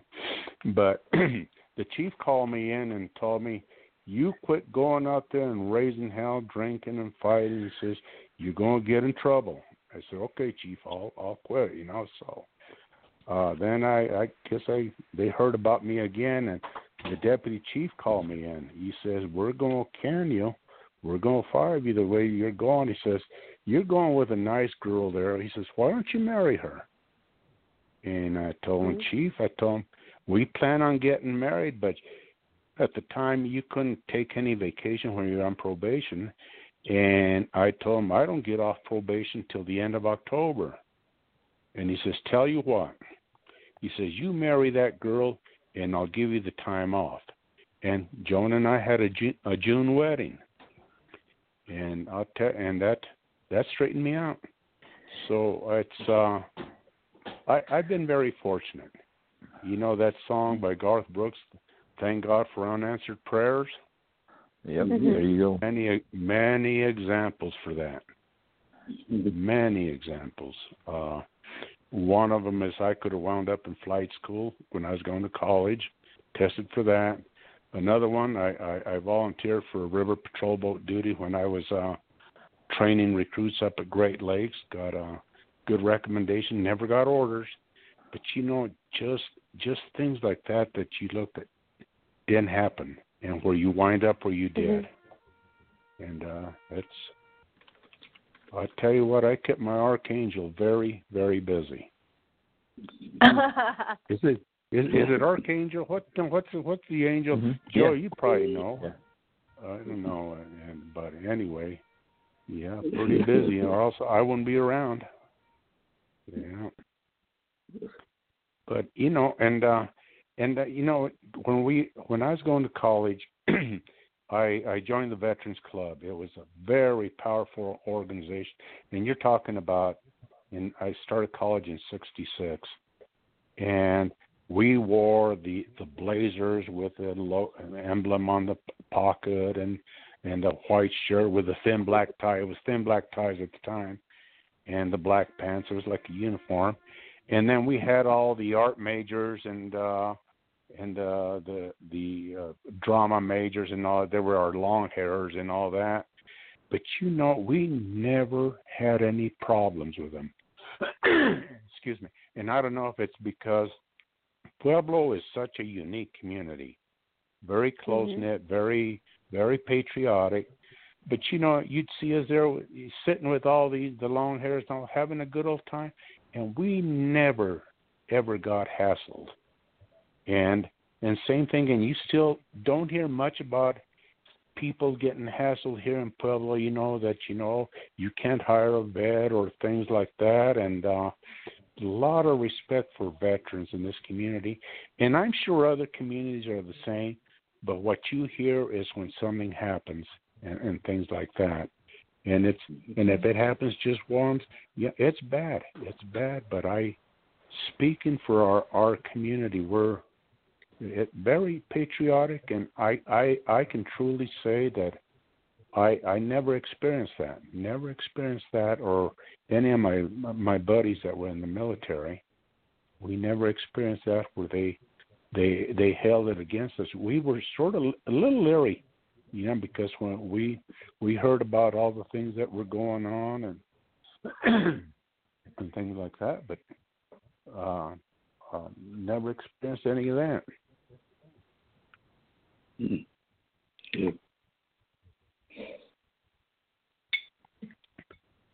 I didn't put you guys to sleep, did I? No, no, no, not at all. No, Not at all. not. I was waiting for somebody else to jump in fascinating. there. I didn't want to hog too much time. Yeah. But anyway, as you can tell, I I, I like to talk. Mhm. I like to talk. And, uh, You're, you're good at well, it. too, you've brother. lived You're good at it. three life. Well, that and plus you've literally lived three lifetimes in one. I don't know anybody who could say that they've been in two services, a police chief, and doing all the things that you do to continue in in the community. yeah. Yeah. I The Navy, I tell Air people like yeah. I tell people, you know, I I don't have time to get old. I don't have time to be sick. I I you know, I I watch the ten o'clock news at night, and a lot of the times I'm up by three three thirty in the morning. My newspaper gets here at three thirty, and I do the crossword. I uh, have my coffee, and then I, I get on the computer and go through all my emails and and and all that. And and I sometimes I'm out working in the garage. If, if I got a project going, I I'll be out there working when Joan gets up because she gets up early too, around five thirty or six or something like that. But I will already be working out there because you know just plenty to do. I uh, I was a little concerned when I was going to retire that I I might not have much to do. What what am I going to do? But I'll tell you, it's been a whirlwind, and and fortunately I can pick and choose what I want to get involved in, and but I I won't do any more boards or committees or commissions and and Bob Rawlings the the the editor from the newspaper that owned the newspaper he was always trying to get me to get into politics.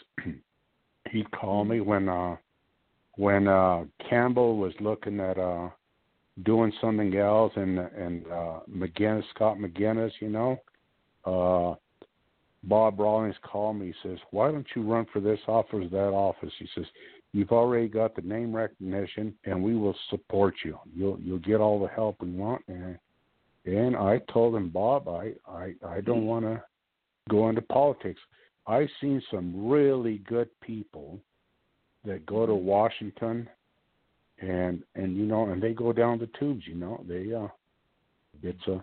But if you want to survive there in Washington, uh, you, you, it's too bad you can't compromise without compromising yourself, what you believe in. But mm-hmm. that's that's the way it happens. It it corrupts people. It really does. And mm-hmm. Like I say, I, I had some good friends that went to Washington. You know, they became senators or congressmen, and they really changed. And I was very disappointed in them. Yeah, very disappointed. Mm-hmm. There's something about Washington that does uh, things to people there that uh, they go there with all good intentions, but they never seem to be able to and, follow through, and it's just a system. Well, there, well, you won't survive if you try to go there with good intentions because it's yeah. you scratch my back and I'll scratch yours, or else forget it. Yeah. Mm-hmm. Well, that's our, the scratch back is okay, Ruben, as long as it doesn't hurt the people in the country. And unfortunately, well, the back scratching up there is hurting our country. Well, it's it's anymore. It's just about the party. It's not about the people that yeah. they're representing them, and it's uh, and they're never going to get anything done. And it's mm-hmm. uh, and we're we're the ones that suffer for it. Yeah. We, we, Speaking we really of suffering, the uh, the Secretary of the Navy, I believe, I forget what his name was, in 1897, he asked Congress for funds to visit our fleet there out in San Francisco, and uh-huh. they refused to give him the funds, and he hitchhiked all the way to San Francisco. Yes. Now that was Congressman. In those days, they yeah. were there to do a job. Yeah. yeah. Well, I remember that, but I was pretty young though. yeah. Yeah. Yeah, no, things things have changed, really changed. Yeah, they sure have. But, yeah. Yeah. But they're they're and you know everything is instant gratification. You know, it seems mm-hmm. like it's so much worse, but that's because there's a TV camera or radio station or some there's somebody right there, somebody with a camera. I mean, it, you get it in, instant gratification yeah. for everything. And uh yeah. Good. So, uh, Mr. Ruben, I definitely, uh, yeah. you know, it's been a uh, a very good interview tonight. It's been a great interview, and uh, we definitely want to say thank you for coming on tonight. And it's definitely an, an honor to have Command Sergeant Major Anello co-host and guest host with us tonight, and just the tremendous yeah. service that our country owes patriots like. Uh, okay. we we well, definitely want to say thank it. you so much. All right. And and uh, I appreciate it. My my pleasure and and uh, the things that you and, do uh, for I'll, the heroes, uh, just like you talked about making those canes, Mr. Ruben. That uh, yeah. that that's something that's very special, and uh, I, I want to say thank you for being uh, other to um, those heroes yeah. and, and to looking out for them. well, thank you. You know, it's just that you always feel that you're not doing enough for them. There's so much that can be done for them, but that's just my little niche right there. So uh, it's it's my honor and privilege to do that. We come to uh, we made a promise uh, with ourselves, um, Jeff and Alex and I uh, decided that mm-hmm. every week we were going to uh, recognize our war fighters and our, our brothers and sisters uh, who have lost their life uh, in the global war on terrorism um, in the week prior. So at this time, Yeah. I'm going to hand the mic over to uh, Jeff Falkel. For those of who don't know, um, Jeff is one of our co-hosts here. Jeff is a Gold Star father, um, and I consider him my Gold Star dad. I consider him a friend, and uh, Mhm. honor to know him. And so I'm going to hand it over to Jeff so that he can uh, show the uh, prop port and memory uh, of our fallen brothers from this past week. Thank you, CJ. Uh, yeah, we lost two two warriors.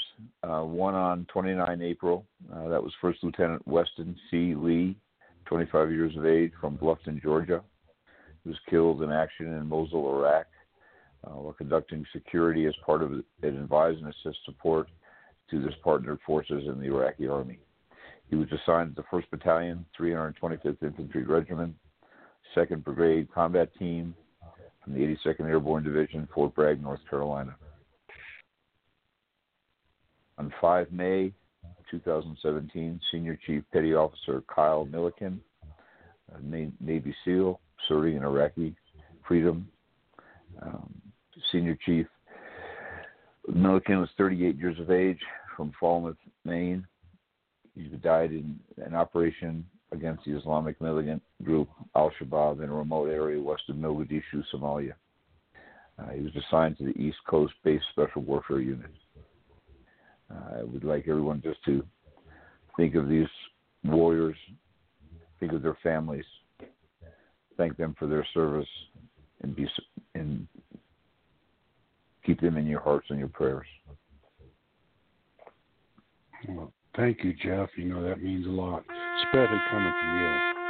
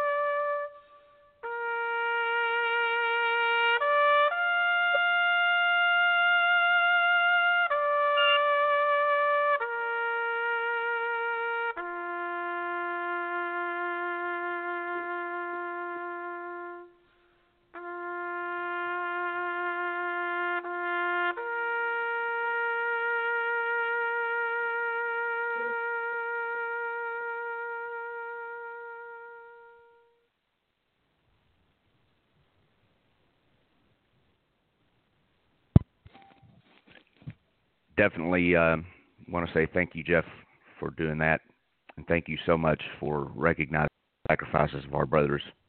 And I know that that means uh, more to you, um, and you can appreciate that more than just about anyone um, because of your, your sacrifices. And like I said, I love you, brother, and I have nothing but the utmost respect, and it's an too. honor to have you as a friend. The honor is all mine.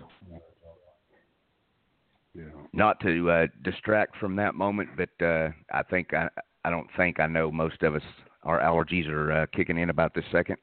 I'll give you something positive. Share a, a proud Yeah. dad moment for a second. So uh, my little boy's seven years old, and uh, he tries his best to be quiet, save himself while I'm on the radio show, and not distract me. But uh, he was just walking by, walking through the living room while Taps was playing, and uh, he stopped dead in his put his hand over his heart.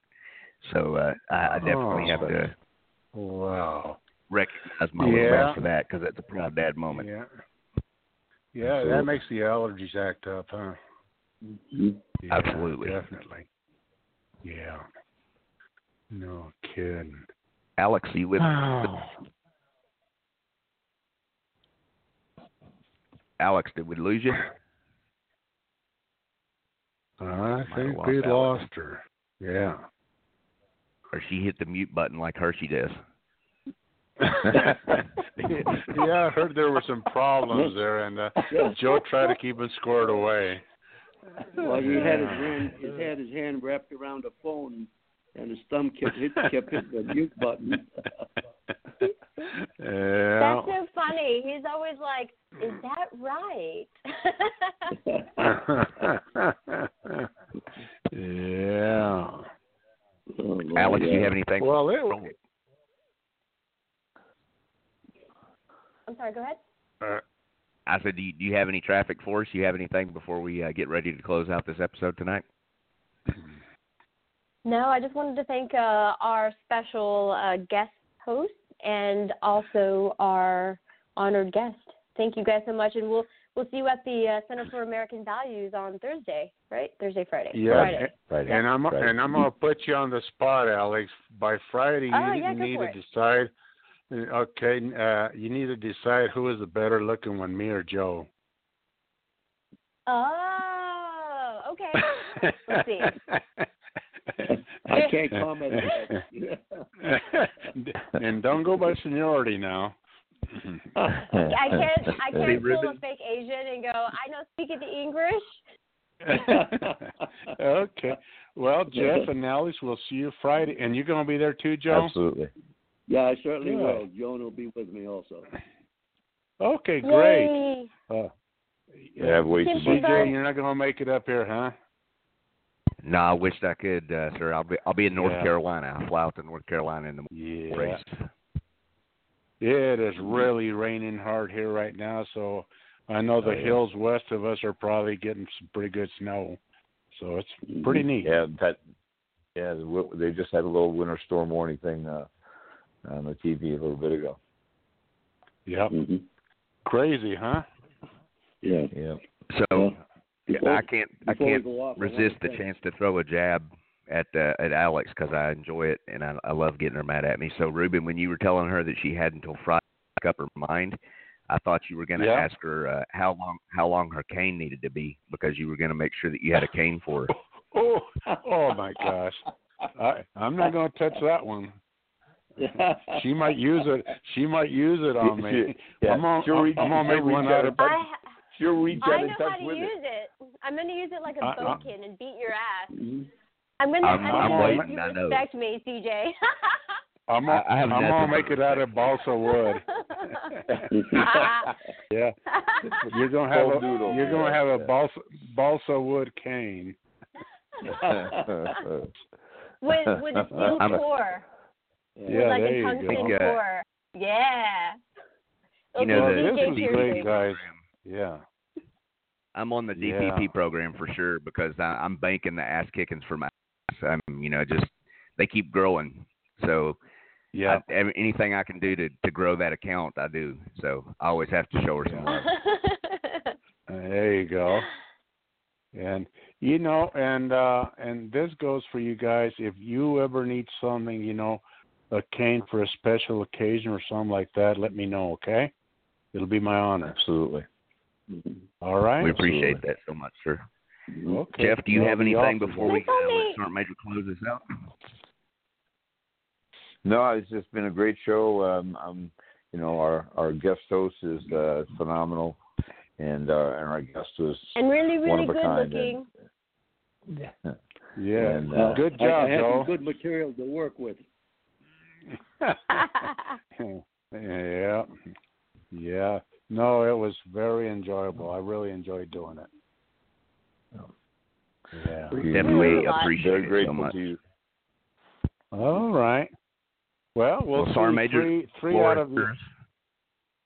Yeah, we'll see three out of you. Let's see three of you out of four, huh? That's not bad. That we're going to see Friday. Mhm, we'll take pictures and send them to CJ. Yep. Yeah. Yeah, we'll we'll take we'll take some pictures for CJ for sure. Okay, there you go. I think that's yeah, that's Okay, great. yeah. hmm Yeah. Uh, all righty. We, we let CJ decide who's the better looking of us there, Ruben. Yeah, I'm not touching that. no. with a 20 foot pole. Yeah. I, uh, uh, You I, I'm going to slap you, Joe. I was gonna I was gonna have a Navy comment, but I don't dare. yeah. Okay. And mount to the car. we don't Fraser, want an open closing mic moment. Uh, Sergeant Major, do you have anything for us? You have any closing remarks, Not, mate? not a thing except that I, I, I thank uh, Ruben for coming on, and uh, he was an easy uh, guest to work with, Uh, and, uh, and uh, I thank you once again, Ruben. all right. Well, thank you, all, all of you. You know, thanks for uh, giving me this opportunity. I, I really enjoyed it. Thank All you, right. thank you so much. All right. Hey guys, you've All been right, listening and, to uh, a. Go ahead, sir. Uh, no, I was gonna say I'm gonna go see how much rain we've gotten. So uh, it's great. Haven't had the water for a while. Yeah. Wet t-shirt contest. Definitely I said it first. wet T-shirt contest. Way to go, Alex. I said what you guys were thinking. Kidding. Uh-huh. So, So, as I say in the old say thanks for country, later, eh? Yeah, right. thanks for coming on tonight, Mr. Ruben uh, El Okay. Jefe. We appreciate right. you being a guest. Okay. Uh, it's definitely a great episode. right. want to let our uh, listeners know you've been listening to a live episode of the Hotwash with uh, our distinguished uh, guest co-host, Command Sergeant Major retired uh, Coanello, who is a former prisoner of war from Korea, and we've had Vietnam veteran El Jefe Ruben Archuleta, uh, who's just a all-around great American and great patriot. Definitely appreciate uh, Mhm. these gentlemen being on the show tonight. Want to remind our guests that all of our episodes are available on iTunes. Uh, download our, our episodes and listen to them on iTunes. You can also go to www.blogtalkradio.com forward slash WOR and download our episodes. Uh, they're free of charge, no charge at all. And want to tell everybody about our new uh, page that we've started up. Uh, it's www.thehotwashlive.com. We're going to start doing some uh, blogs, some articles on there, and passing information and just uh, sharing information about our, our partners uh, in the veteran community. Once again, guys, I appreciate everyone listening in tonight. God bless America. God bless the USA.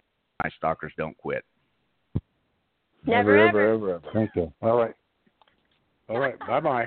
Good night. We'll see you. Bye. Good night, everybody. God bless.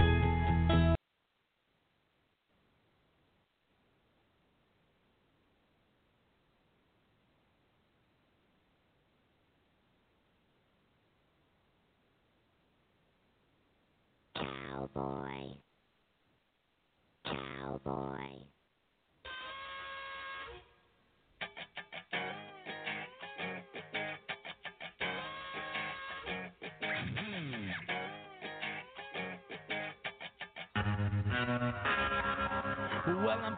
My game and I'ma head out west where real women come equipped with scripts and fake breasts. Find a nest in the hills, chill like Flint.